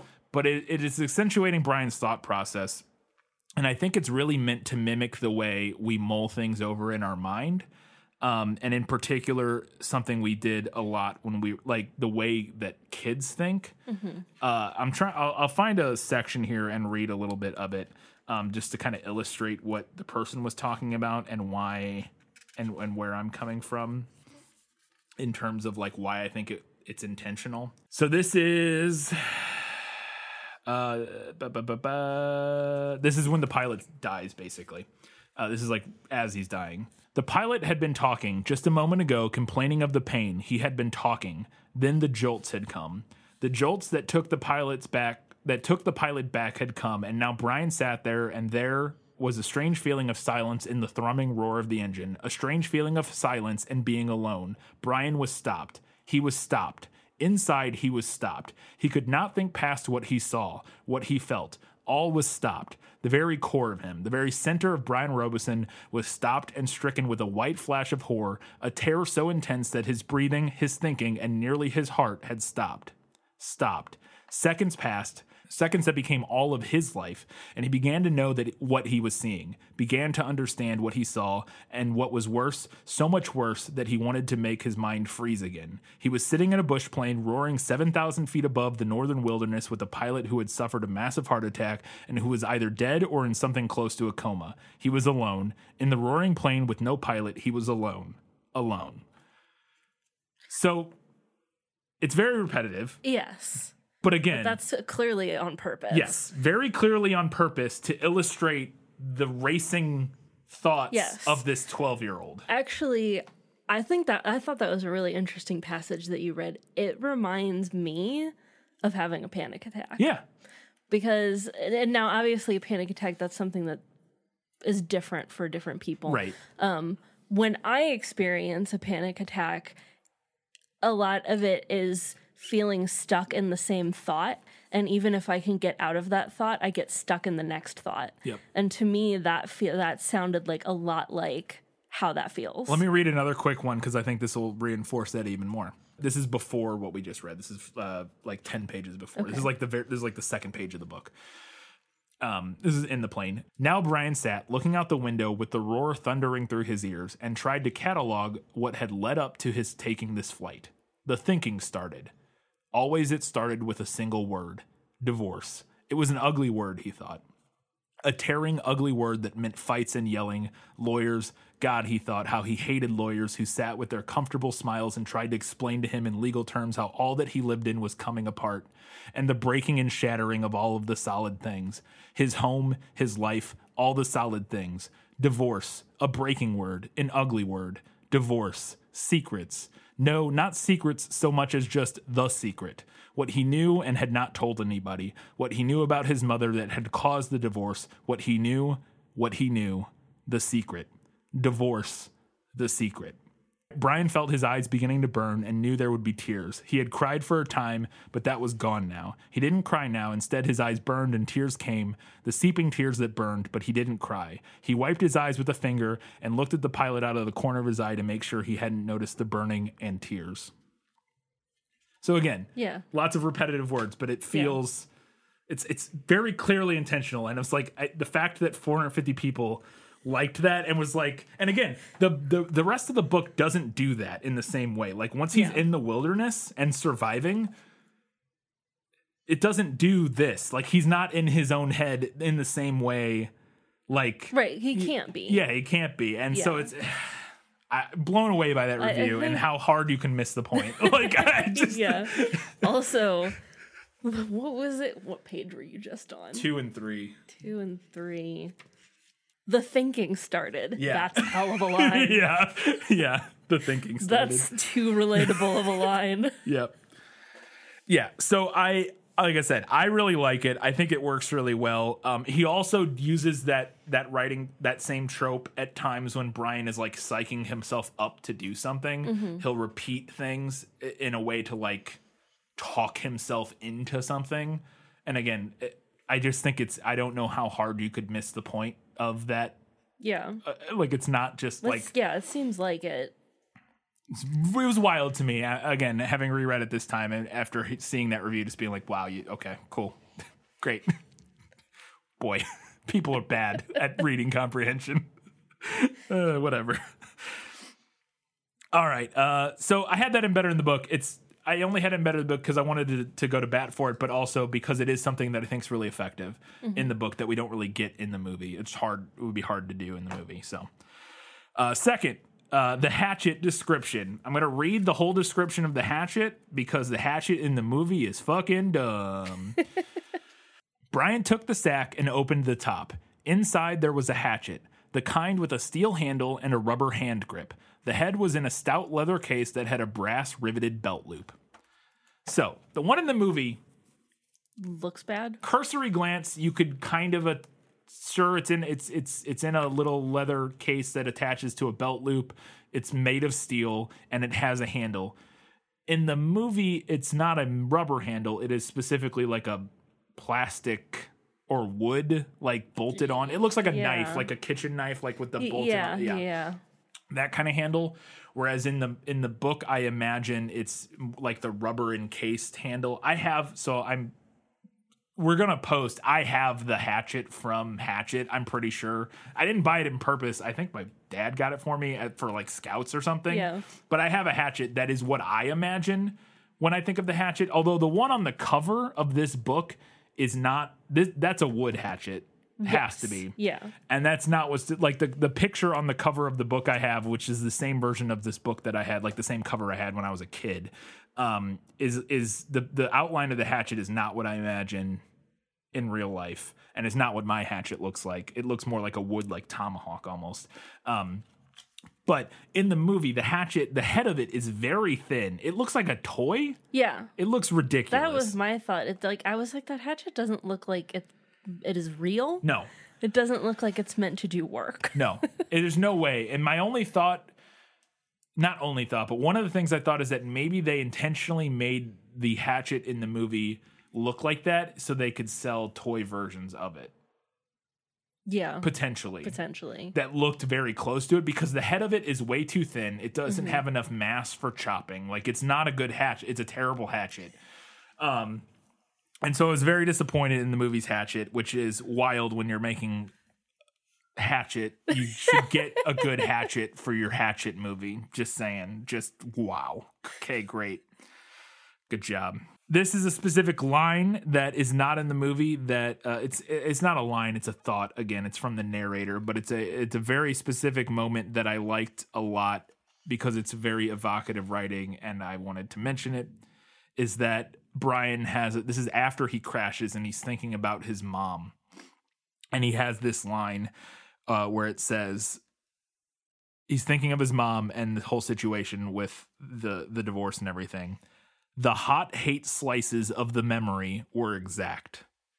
In reference to when he saw her cheating on, I just like the hot hate slices of the memory. Something about that is very evocative Yeah. to me. The hot It's- hate yeah, slices very of the memory were evocative of a memory that you don't really want to be remembering, Yeah.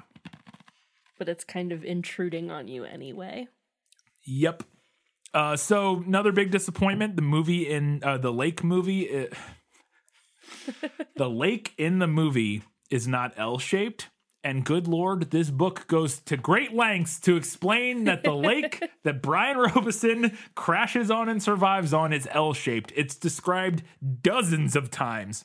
A big negative for me. No real reason. It doesn't actually matter but the book says like 20 goddamn times it's an L-shaped lake and they just have a generic like roundish lake. How dare. Make it an L-shaped like whatever.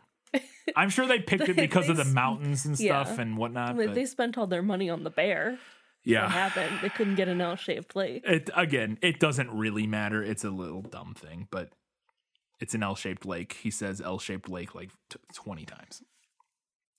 Uh, there's a little moment uh of of Brian has this thought after the plane crash once he's on the shore he thinks of the pilot in the plane under, the, water, and he imagines his hair waving in the water and that line always creeped me out as a kid like a, Yeah. oh i hate oh it was so creepy and i was hoping the movie would give us like a shot of that like a a moment of the pilot's hair like you know just his body in the cockpit under the water like with his Mhm. hair waving around and it doesn't and i was disappointed. I mean obviously at the end we see him but i wanted that moment early on because ugh, that always got to me as a kid. Uh, so the movie does have the the overwhelming or does have the mosquitoes. We have the mosquitoes that are a pain and they're, they're like a big problem for him that's why he uses the mud.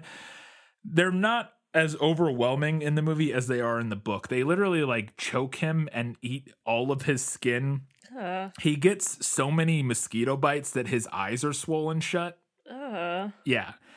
Uh, the movie has again the mosquitoes, but it's not to the same level. This is goes back to the the the brutality, the disp- like just how awful it is. Uh-huh. Like the movie version, it's like we hear a bzzz, and then he like hides under a log, and it's like has like and the next we see him the next morning, he has like four mosquito bites on his face. Like I get that many mosquito bites, like going to take the trash out. like what? No, no, no. In the book, it, he literally his eyes are swollen shut from the mosquito bites the first day. Um, uh, it's a little thing, but it's it's a big thing ultimately. Uh, another thing that the movie doesn't translate is that in the book, since we can hear his thoughts, he's convinced that he's going to be found like immediately. mhm. He's like, "Well, they'll probably be here in, like tomorrow. Like, well, they'll know the plane. Cra- like, we stop. You know, we, the, the the the pilot put in an emergency call and said like, "Oh, I'm having some trouble." Before he died, and then Brian got on the radio and was talking to somebody and said, "Hey, the pilot's dead." So like, he's like, they know something's wrong. They're gonna find me. He does know that, and this doesn't come across as obvious in the in the movie or at all.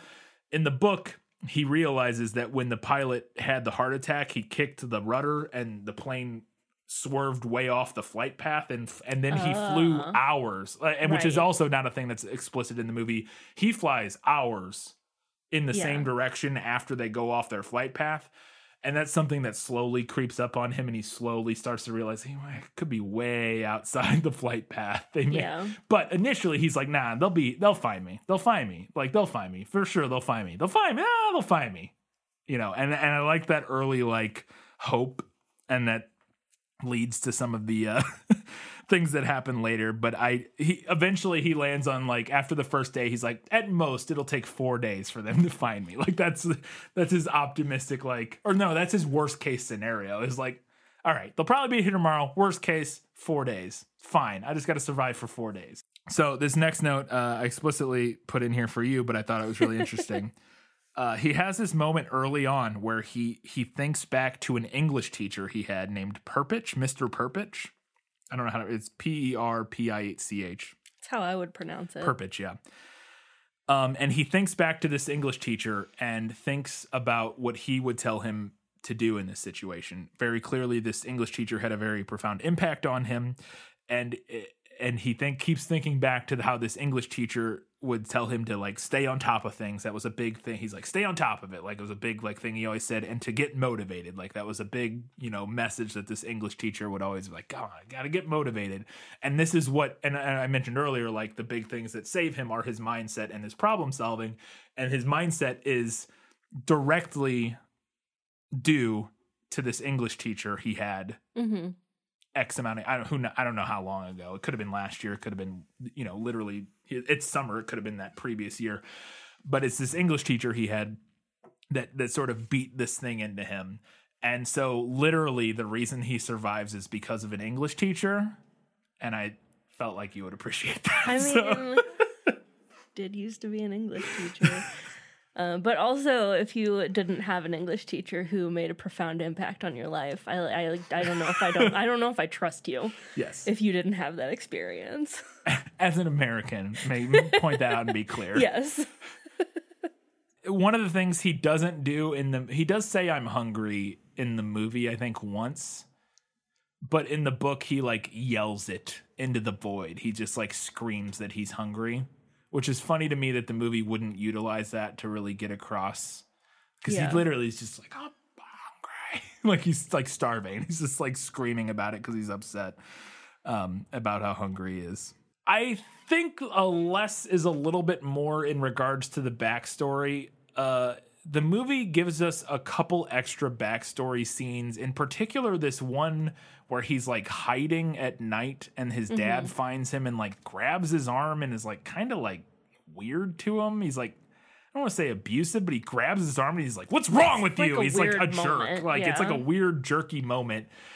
And that never happens in the book. We just get the flashbacks we do get are just, you know, about his seeing his mom cheating and, and some other small ones. But I don't, I don't, I, I, I get why they put that in because it ends up paralleling like him hiding at a different time in, in like in the wilderness. But I, I wasn't a big fan of it. And I, I guess I would prefer if it wasn't in the movie.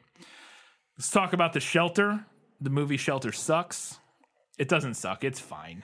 um, but in the book, it's very specifically a big rock like cliff wall on a beach, and the water has rounded out like an indent. It's not a cave, but it's it's a big rock face that has like a rounded out part at the bottom that he then um, uses as his shelter.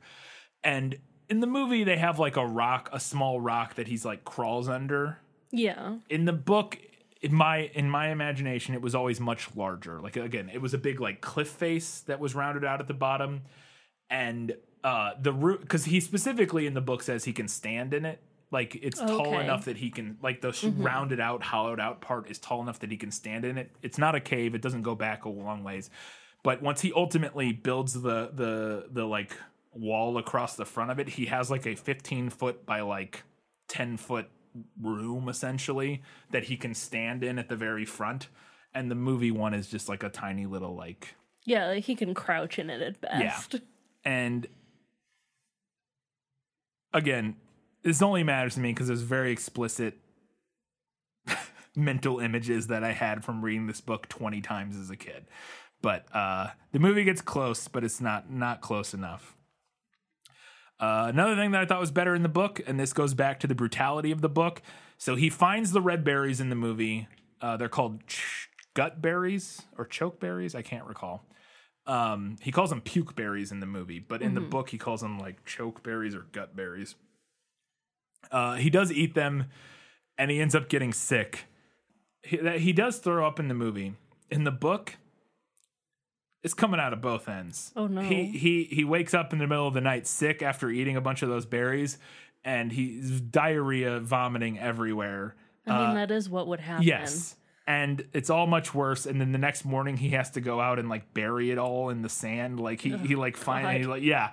Again, this is the thing I'm talking about of the, the brutality, the reality of the situation in the in the book feeling much more real and and much less sanitized. Whereas in the book he just like or in the movie he's just like, oh, pukes once and it's fine. Or not Yeah. fine, but like relatively fine. M- book version much more of an ordeal and he actually continues to eat those berries because he has no other food. Um, but he eats less of them. He thinks he, he uh, uh, eventually he's like okay probably the issue wasn't the berries themselves but it's just that i ate way too many and i ate like the pits like because he was so hungry when he found them that he just like scarfed pounds of them. And he thinks that's what's made him sick. And he's able to eat a few of them um, and to kind of stave off dying of hunger until he finds the raspberries and stuff. Anyways Another thing I thought was better in the book is this little moment that uh, he's going out to look for food or whatever, and he thinks to himself about coming back home in reference to his little rock shelter that he's created. And I had this in better in the book. I will give the movie credit for this that the movie does actually kind of land on this like thematic moment of this home being this place that he creates as opposed to like his house or whatever. Like Yeah. like him thinking of this like little divot in the in the rock wall as his home is something the movie does obviously land on eventually because one when he, he encounters the bear he like runs back and hides in it. And so like obviously it's a place he feels safe. But then two he does literally carve the word home into a a stump Yeah. nearby. So the movie does get there eventually but i just he comments on the idea in the book of thinking of, of thinking it's interesting that he sees it at ho- as home now. Like even after like two days or something. Like he, it's only been like a couple days, and he already sees it at home. And I and I thought that ties into the overall the, the grander thematic messaging about because this whole thing's like a metaphor for his his his the divorce and like the the feelings he's going through feeling um sort of abandoned and Yeah. torn apart by this divorce and and sort of homeless at you know obviously he's not homeless but like splitting time between homes and not feeling like he has a real home anymore because his parents divorced and and and all of that I think that little moment of himself realizing that he sees this place as a home, this place that he created, works really well. Again, the movie kind of gets there, so eh, it's it's all right. It's not too bad. Once he finds the raspberry, there's a moment in the book where he he ca- gathers a bunch of them up in his windbreaker, and then he realizes that they're too heavy, and they start crushing. Like they start like just the weight of them start crushing them, and so and they're like leaking juice. So he just lays in his in his little hut, and he drinks the juice he holds the bag of, or like the windbreaker full of berries over his mouth and just lets it pour into his mouth while he's laying on the ground and drinks it. And it was a very little detail that I was really hoping the movie would do because I thought it was funny. He does kind of slurp it up in the movie, but it's not the same. He has so the movie does this, but it doesn't make any sense in the movie. He when he realizes how to make fire, he has this realization after he threw his hatchet at the wall at the r- raccoon or whatever it was Right. Um, and it hits the wall and makes sparks. Yes. that's exactly what happens in the book, and it takes him a day or two to like put two and two together and be like, "Oh, I can use my hatchet to make sparks and make a fire." And in the and it is a dream that gets him to realize that in both the book and the movie, but the movie version is just like a random dream, and then there's like a flash of the the hatchet hitting the wall Wasn't in the it middle. supposed to be like with the fireworks? Oh, maybe that's what it was. Okay. Oh no, okay. That that I didn't put that together. Maybe that does make sense. Because the the scene that we mentioned earlier, where he, he's hiding. Yeah, it is the Fourth of July. Yeah, Yeah, his, it's the Fourth of July, and there are like fireworks. yeah. Okay, so maybe yeah, yeah, maybe that does make sense. Uh, That may make more sense than I thought because in my head it was just like his dad was like looking for him, and then he just has a random flash thought of the. I mean, I still no, think you're it's right. a little bit of a stretch. well, because it, it's a similar weird stretch in the book, so it's actually that is actually a much more similar okay, like because it is also a weird like he has a weird ra- i don't remember even what it was but he has a weird random dream in the book and then it somehow vaguely ties in to him remembering the hatchet hitting the wall and the sparks. So I, I think that works. No that totally works. I'm wrong. I'm wrong about this one. It's not better in the book. It's uh, movie nailed it i guess. Uh, i mentioned it a lot of times but the brutality uh, he has so many breakdowns in this book like numerous times he like has complete mental breakdowns and then like has to like pull himself back together and convince himself to keep like trying to survive. And this is one of or one of them happens right after the uh i believe it's the porcupine moment i think where he gets quilled by the porcupine. Um another thing that the book does that the movie doesn't do at all which i thought was really disappointing and again it's similar to we talked about in the hunger games is the physical change that happens yeah, to him. Is like he, he sees a reflection of himself literally after like five days or something like very little amount of time he sees a reflection of himself in the lake and he doesn't even recognize himself anymore like his hair's all matted and gross and dirty and he's sunburnt and mosquito bitten and but he's all he's like super thin because he hasn't eaten anything in five days like he looks like a skeleton and all of that reminded me of the same thing we talked about with Katniss at the end, where she's like unrecognizable. yeah. But But the movie, the doesn't. doesn't do that. They just look basically the same, and it's it's one of those things. Um, also, the the book goes on in this one. In this one, the book goes on to expand even to like mental changes that he's gone through and realizing that he like sees the world different and hears things differently and how like cognizant he is of sounds now compared to like five days ago when Yeah. he, before he crashed all that sort of stuff uh, little detail that i really liked is that when he's building the spear in the book we see him build a spear in the movie but in the book he builds the spear and we we spend hours with him building the spear, carving it, splitting the end to, make it into like multiple prongs. And he's so proud of it. He's like, this is the best spear ever. And then he takes it out to go fishing and he can't fucking hit any, he can't kill anything with it. and it's just that failure of, of just, I love that little like spending hours thinking you're going to be successful so proud of a thing and then it's just a complete failure is something that I identify with a lot.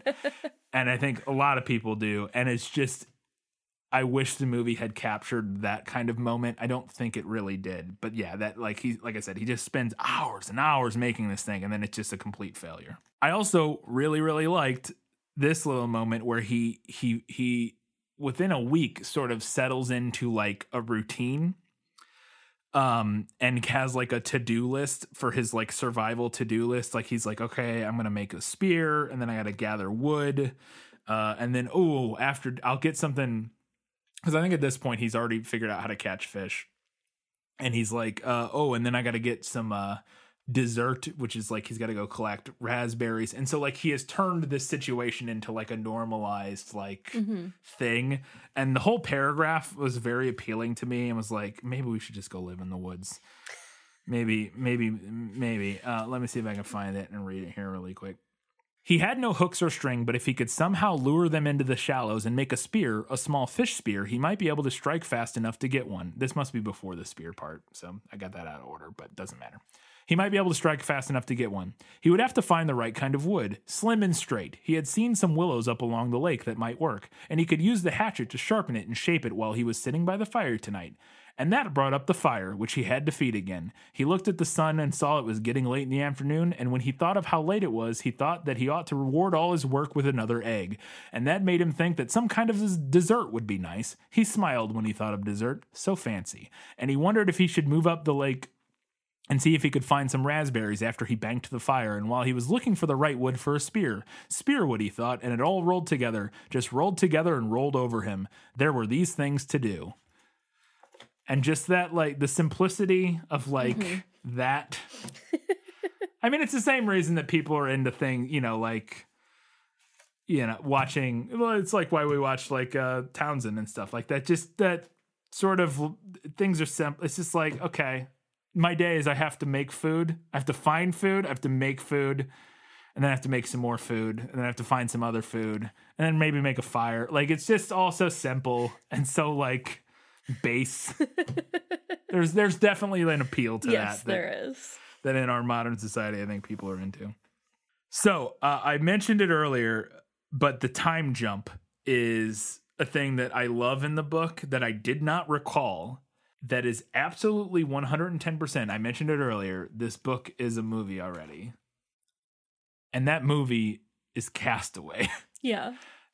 Castaway is just this book. And I don't know how I didn't realize that when I saw Castaway, but literally so many of the beats from Castaway come like directly out of this book. I'm not saying it's it's a lot of survival stories are similar, but the the one thing that made it like blatantly obvious to me was the time jump because the mm-hmm. the time jump is such a striking moment in Castaway where he's he's struggling and struggling and struggling and struggling. And I think the last moment we get is him where he gets the um the the cavity or whatever and he and he knocks the tooth out of his head with the skate in Castaway and passes out. And then we cut to black and then we cut back up and a spear comes flying and kills a fish. And then the camera pans up and uh, Tom Hanks is like a hundred feet away long wild hair big giant beard you know like he's like a, a- jungle survivor now. And that's that's what happens essentially in this book is that we go from a gigantic moment of struggle uh for for Brian to him just we cut 3 or 4 weeks later and he's just living in this situation now. Um and I really thought that that was missing from the movie because again they just kind of montage through it like we've jumped from day 5 in the book to day 47 or something like that Mm-hmm. and he there's even a line about uh, it had been 42 days since he died and become the new Brian. Mm, And new we find Brian. out, and this is the big moment. So in the book, or uh, sorry, in the movie, the transformation moment is he gets angry that a bear wrecked his, attacked him and wrecked his stuff. And then he runs through the woods with angrily and like punches a tree and starts bleeding and lays on the ground. And then a wolf licks him maybe. maybe and and then after that he kind of is is a new person in the book it's the signal fire he goes up hears the plane gets there too late can't signal the plane and he realizes i'm never getting out of here He's like, I'm that like I'm just never getting out of here. Mhm. And he tries to kill himself. We don't get that in that moment. Mm-hmm. We find about this out about this in retrospect. And again, this is something else that goes back to Castaway. You have this exact same beat for beat moment in Castaway where he something fails and he tries to kill himself or think considers killing himself.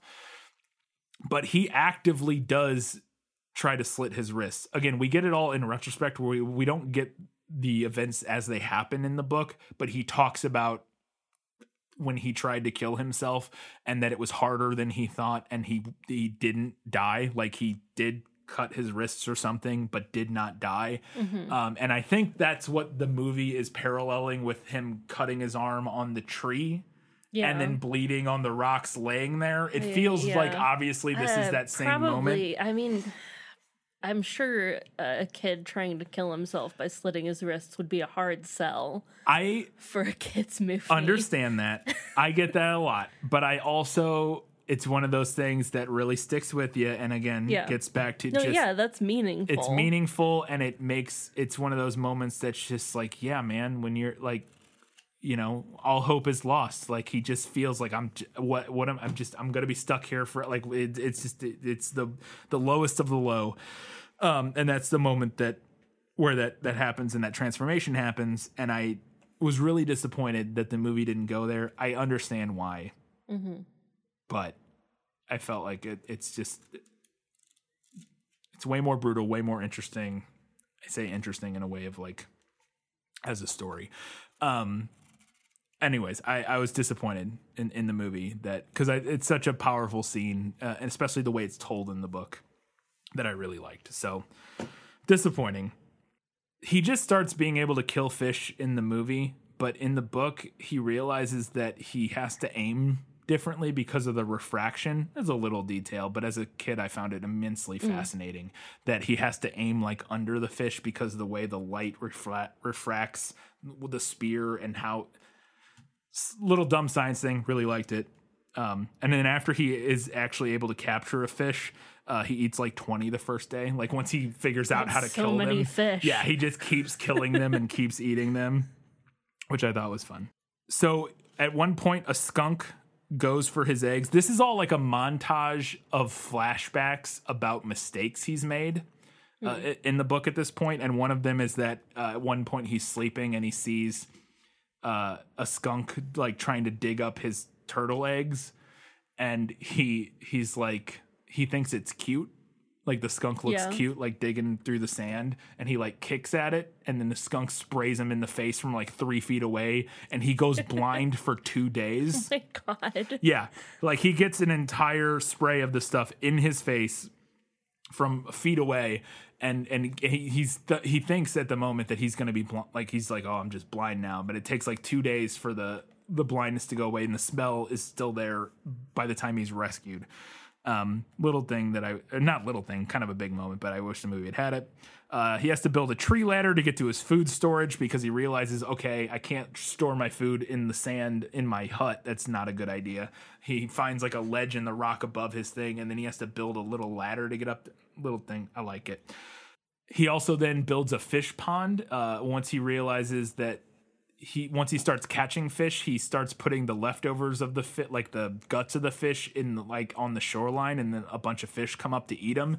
And he's like, "Oh, I can use this," and he builds like a rock wall, like an oh, okay, enclosure okay, around, and and like traps a bunch of fish like in the like a 15 foot circle right by his camp so that he can go down there and get fish at any point. And then he has a, a line that he yells out loud at that point where he's like fresh fish for sale. Because he's like very proud of his accomplishment so we talked about the bear attack being like the one of the big moments is that he gets attacked by a bear towards the end. It like wrecks his whole fort. He kills the bear. He never gets attacked by a bear again in the book. But what he does, what does happen is he gets violently assaulted by a moose.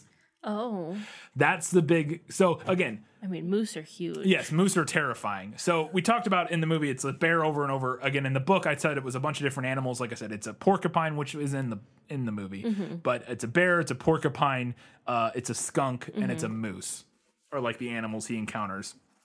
And The moose one is wild. The moose like just charges him while he's in the water and like breaks a bunch of his ribs, which is also Ah. not it- like it keeps slamming him and trying to drown him in the water. And he has to slowly creep away. Like he he like is in the water, like laying there, and the and the moose finally like leaves him alone and walks away. And then like he like slowly starts inching away from the moose and then it comes back at him and like attacks him again. Yeah. And then eventually he he he gets to the point where he's able to slowly enough move away. It takes him like an hour or something to like creep away from this moose so that it leaves him alone and gets away. But yeah, it's broken like a bunch of his ribs and he's like super messed up at this point. And then that night he gets hit by a tornado. That's the night that the tornado comes is after he gets completely obliterated by a moose. And he uh the the tornado is so much better in the book because it's a tornado and not just like a, a breezy storm. Yeah. In the movie, it's just like it blows over the logs near his thing, and then we just get a cut. Yeah, it's very brief. It's very brief and it's very disappointing. In the book, it literally blows the wall off the front of his, which it kind of does in the movie, but it like rips the wall off the front of his, and he realizes it's a tornado. Like he hears it and is like, "What is that sound?"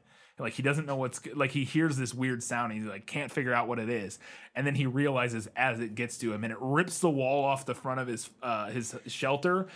Th- throws his campfire everywhere so like there's sparks and like flame burning wood everywhere it like burns him a little bit picks him up slams him against the roof slams him in the ground he has broken ribs at this point from the Yeah, from the moose. from the moose attack um and then it goes into the lake and becomes like a big water spout and i was like obviously they couldn't do this in the movie so we just get like a, a fade to black and he wakes up and things are kind of messed up a little bit the next morning so much better in the in the book though so much better also the tornado tornado is clearly the divorce because he had been there's a line he has in the book where he said um, he had gotten too comfortable. He had been fat and happy before the tornado, and then this thing just ripped through and tore everything apart. And it very clearly, Mm. yeah, another very clearly a metaphor. metaphor going on there.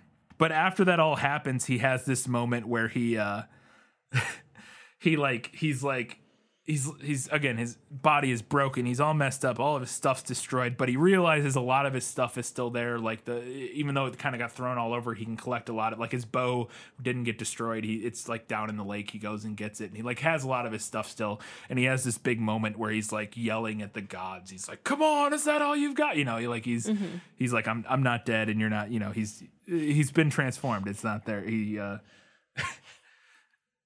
he's ready to take on Mother Nature at this point.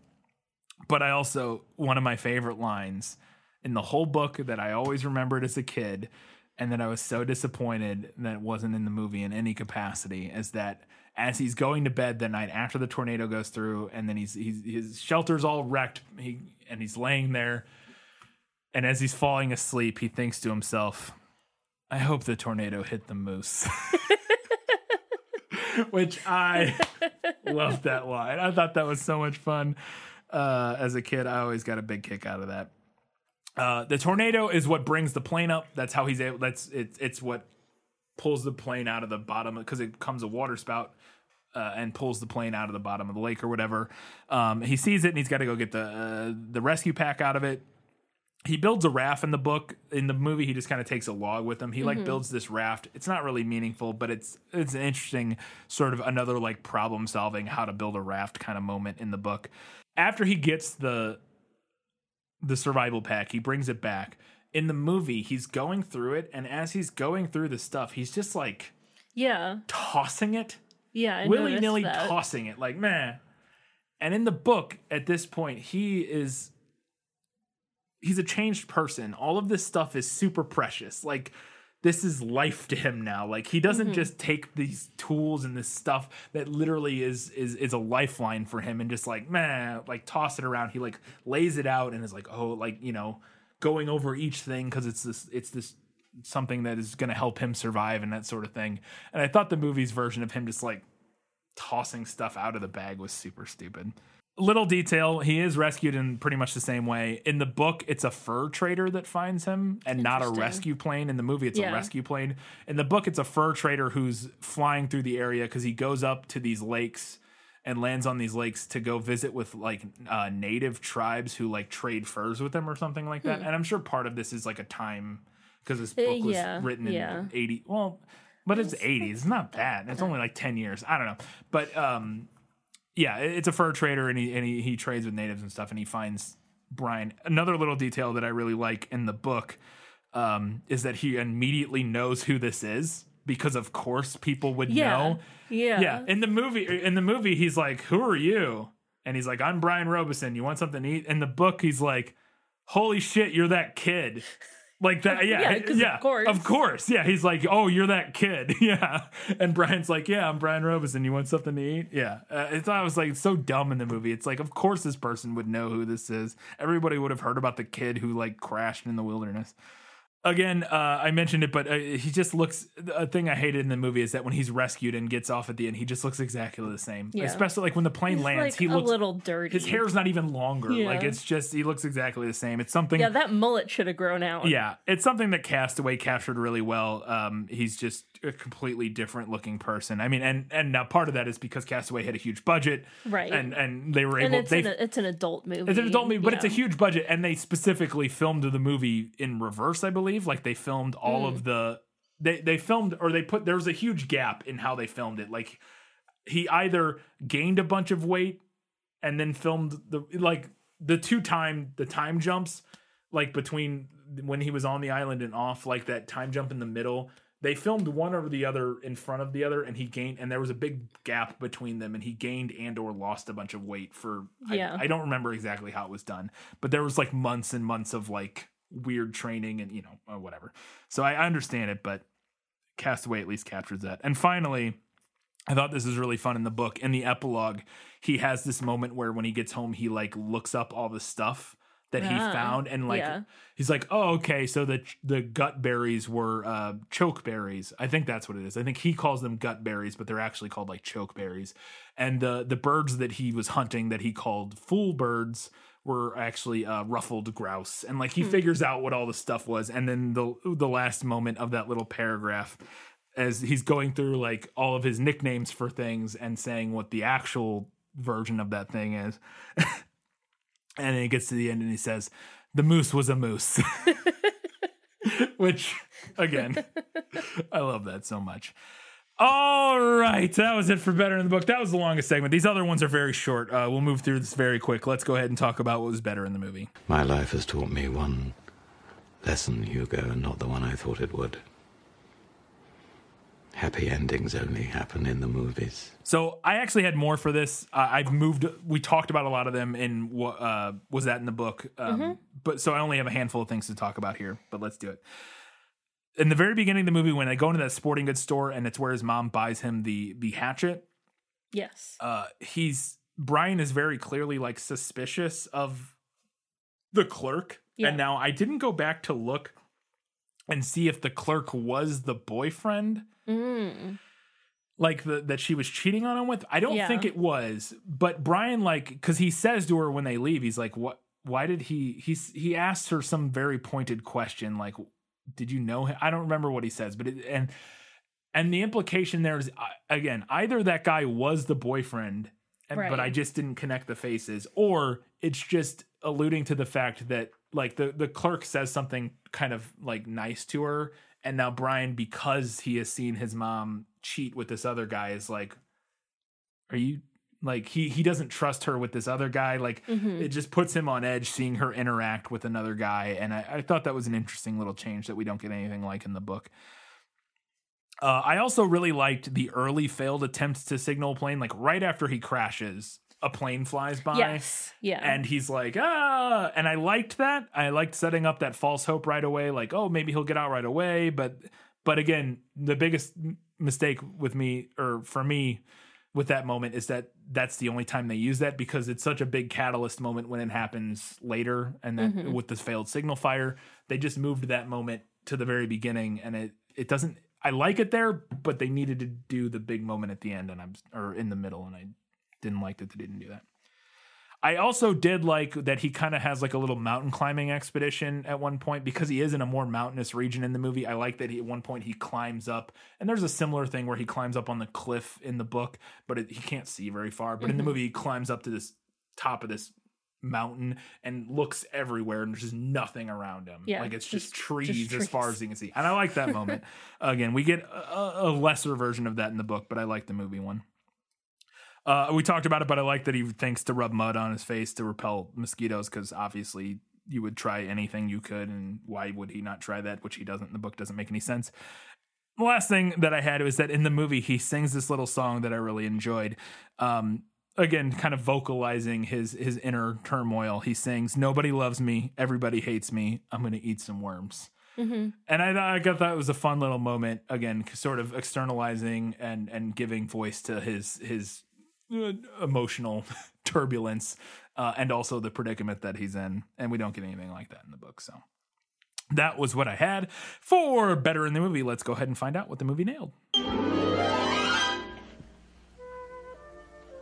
As I expected, practically perfect in every way. We talked about it, but the intermittent back, intermittent backstory with the pilot uh, being in distress and then going back and forth with the flashbacks, really like that. Uh, the conversation on the radio when Brian pulls the radio out of the pilot's dead hand and is talking to the person on it is like word for word identical from the book, as far as I could recall.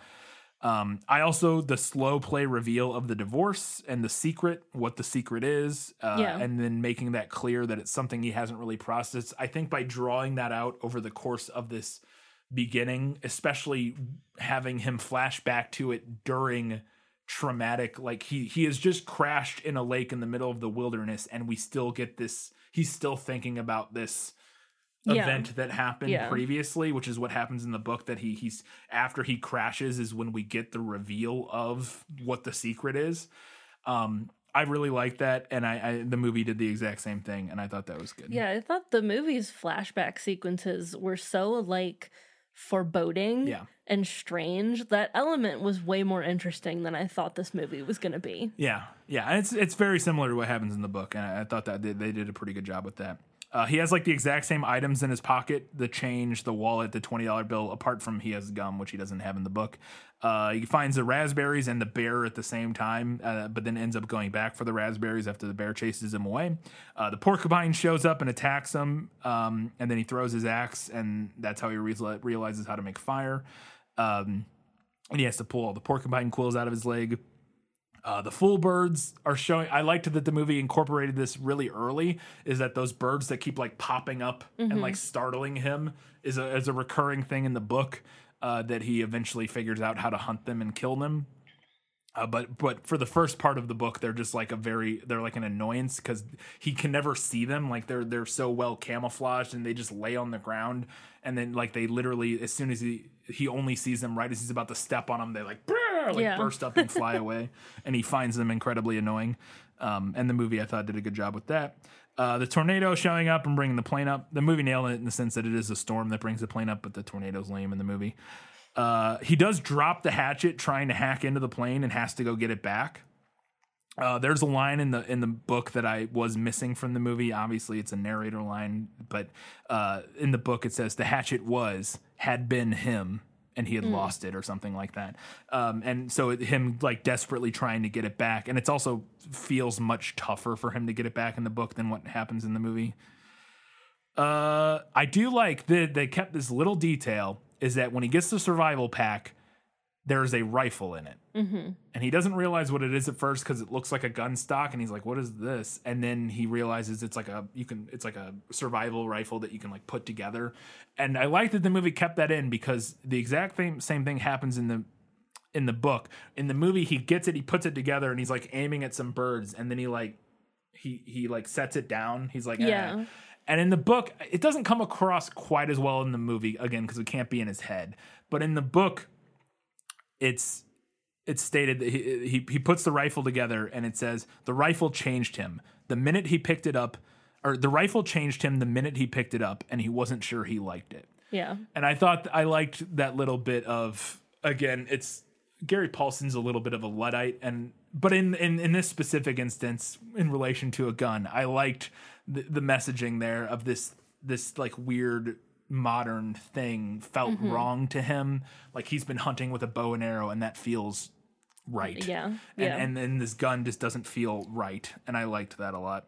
Um, and I thought in both the book and the movie, the ending felt a bit rushed. I was always disappointed. I remember because you know he gets this survival pack and it's this big victory, and like oh he's got food now and a gun and all these things. Like what's he gonna do with all this stuff? And then he just gets rescued like immediately. it's like oh go, come on. Um, I thought that was a little bit disappointing in the book and the movie, which is why. Uh, Gary Paulsen also thought that was disappointing, which is why Brian's Winter is literally just. But what if the He radio didn't work? Retcons the whole thing. What if he got the survival pack, but the radio didn't work, and then yeah, he had to survive through the winter. So yeah, I movie does the same thing, but it, I thought it all felt a bit rushed to me.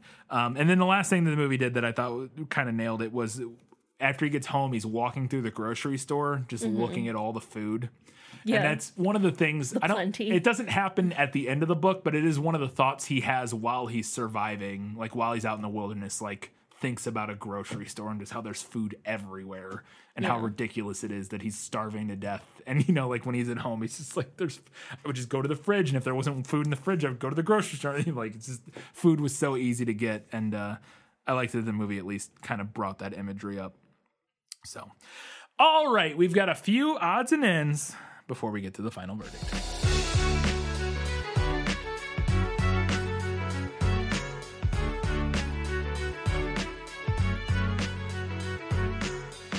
Okay, so I just have a couple notes here. My first note is about the music Mm. because I cannot express how much I loved the score. Oh, it's very It's- 80s or very so, 90 early yes 90s. it's so specific to that time period Yes. and genre of film i loved it so much It's not good. It's No, not it's not. It's very not good. it's I- so expected yes. i loved it It's terrible. I hated it. It's real bad. It needed anything else. Um, this movie needs to be desperately needs to be remade. You could make a really Yeah. cool, especially nowadays. You could oh make a yeah really, you could make a really cool really cool movie. version of this movie, um, and it needs to be remade. i also really loved his mom's sweet 80s wardrobe i especially liked her bright turquoise blazer with Yes. matching headband Yes, chef's kiss absolutely. Uh, and also my my last thing here, and I, I think this does come up in the book because I believe you mentioned it earlier. But this whole movie, I was like, how is this pale ass blonde kid not just getting sunburnt as shit? Oh yeah. That's a huge thing in the book. Yeah. In the early part of the book, yeah, he gets sunburnt to shit because he sleeps on the side of the lake for like a day. Like after the plane crash, he crawls up on the side of the lake and is like so out of it and pa- like he just passes out Mhm. on the side of the lake for like an entire day or a day and a half.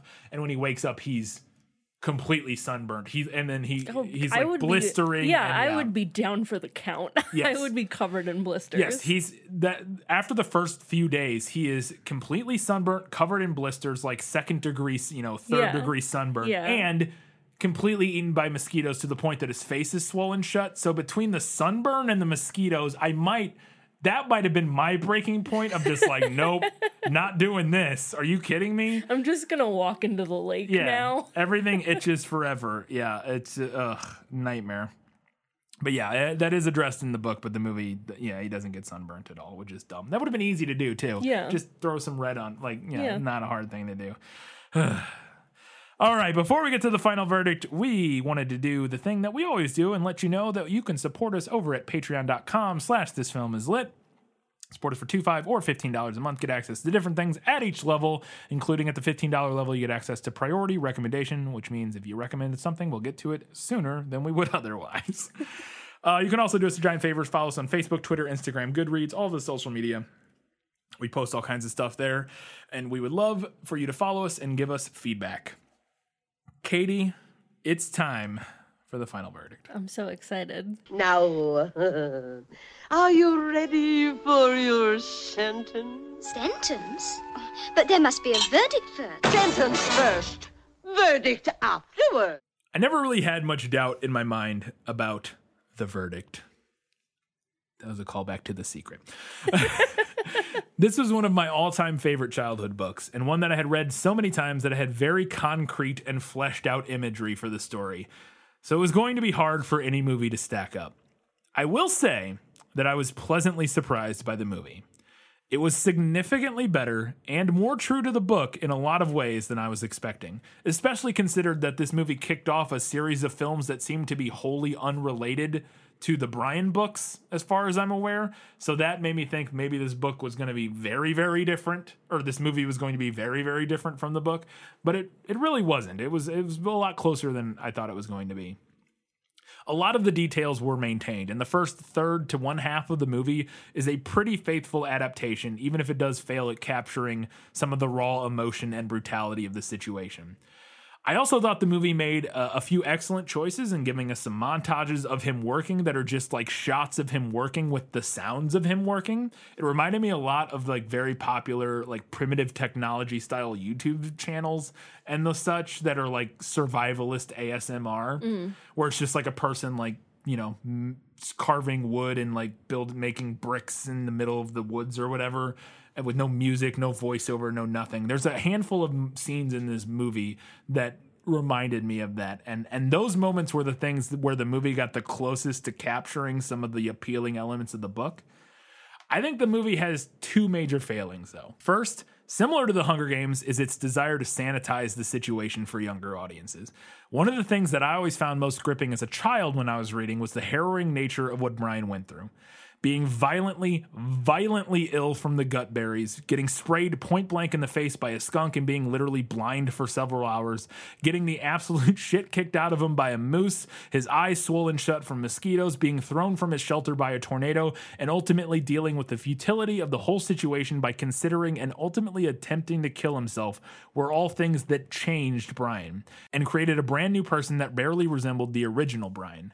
This all made the situation feel super real and terrible in a way that the movie just didn't want to or couldn't match. Second, being able to hear Brian's thoughts and work through his thought process and problem solving was something that I found obnoxiously interesting as a child. It's the same reason why, as a kid, I loved My Side of the Mountain and other survival books, and still love books like The Martian. Gary Paulsen also has a very distinct way of writing and emphasizing points that I discussed earlier in reference to that infamous one star review that I think is very effective and evocative. Ultimately, the movie and the book share their biggest weakness a somewhat quick and disappointing ending that leaves you wanting more. For that, read Brian's Winter. But the movie lacks many of the book's most compelling features, so I will be giving this one to the book the book is the winner. The book. All right. I had no doubt in my mind that that's how that would play out. yeah. I don't think that's a surprise uh, to pretty much anybody. But um, yeah, definitely, definitely going with the book on this one. And I actually think I'm eventually going to reread some of the sequels because mm-hmm. I want to. Katie, what's next? Up next, we will be continuing with our 2021 summer series with The Hunger Games Catching Fire. Yep.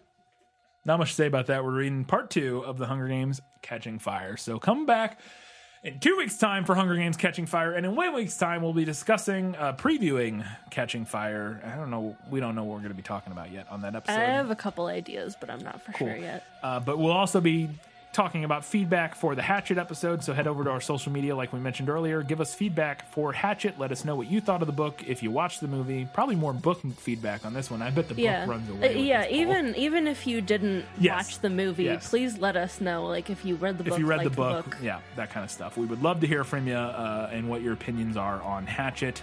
Until that time, guys, gals, non-binary pals, and everybody else, keep reading books, keep watching movies, and, and keep, keep, being, awesome. awesome.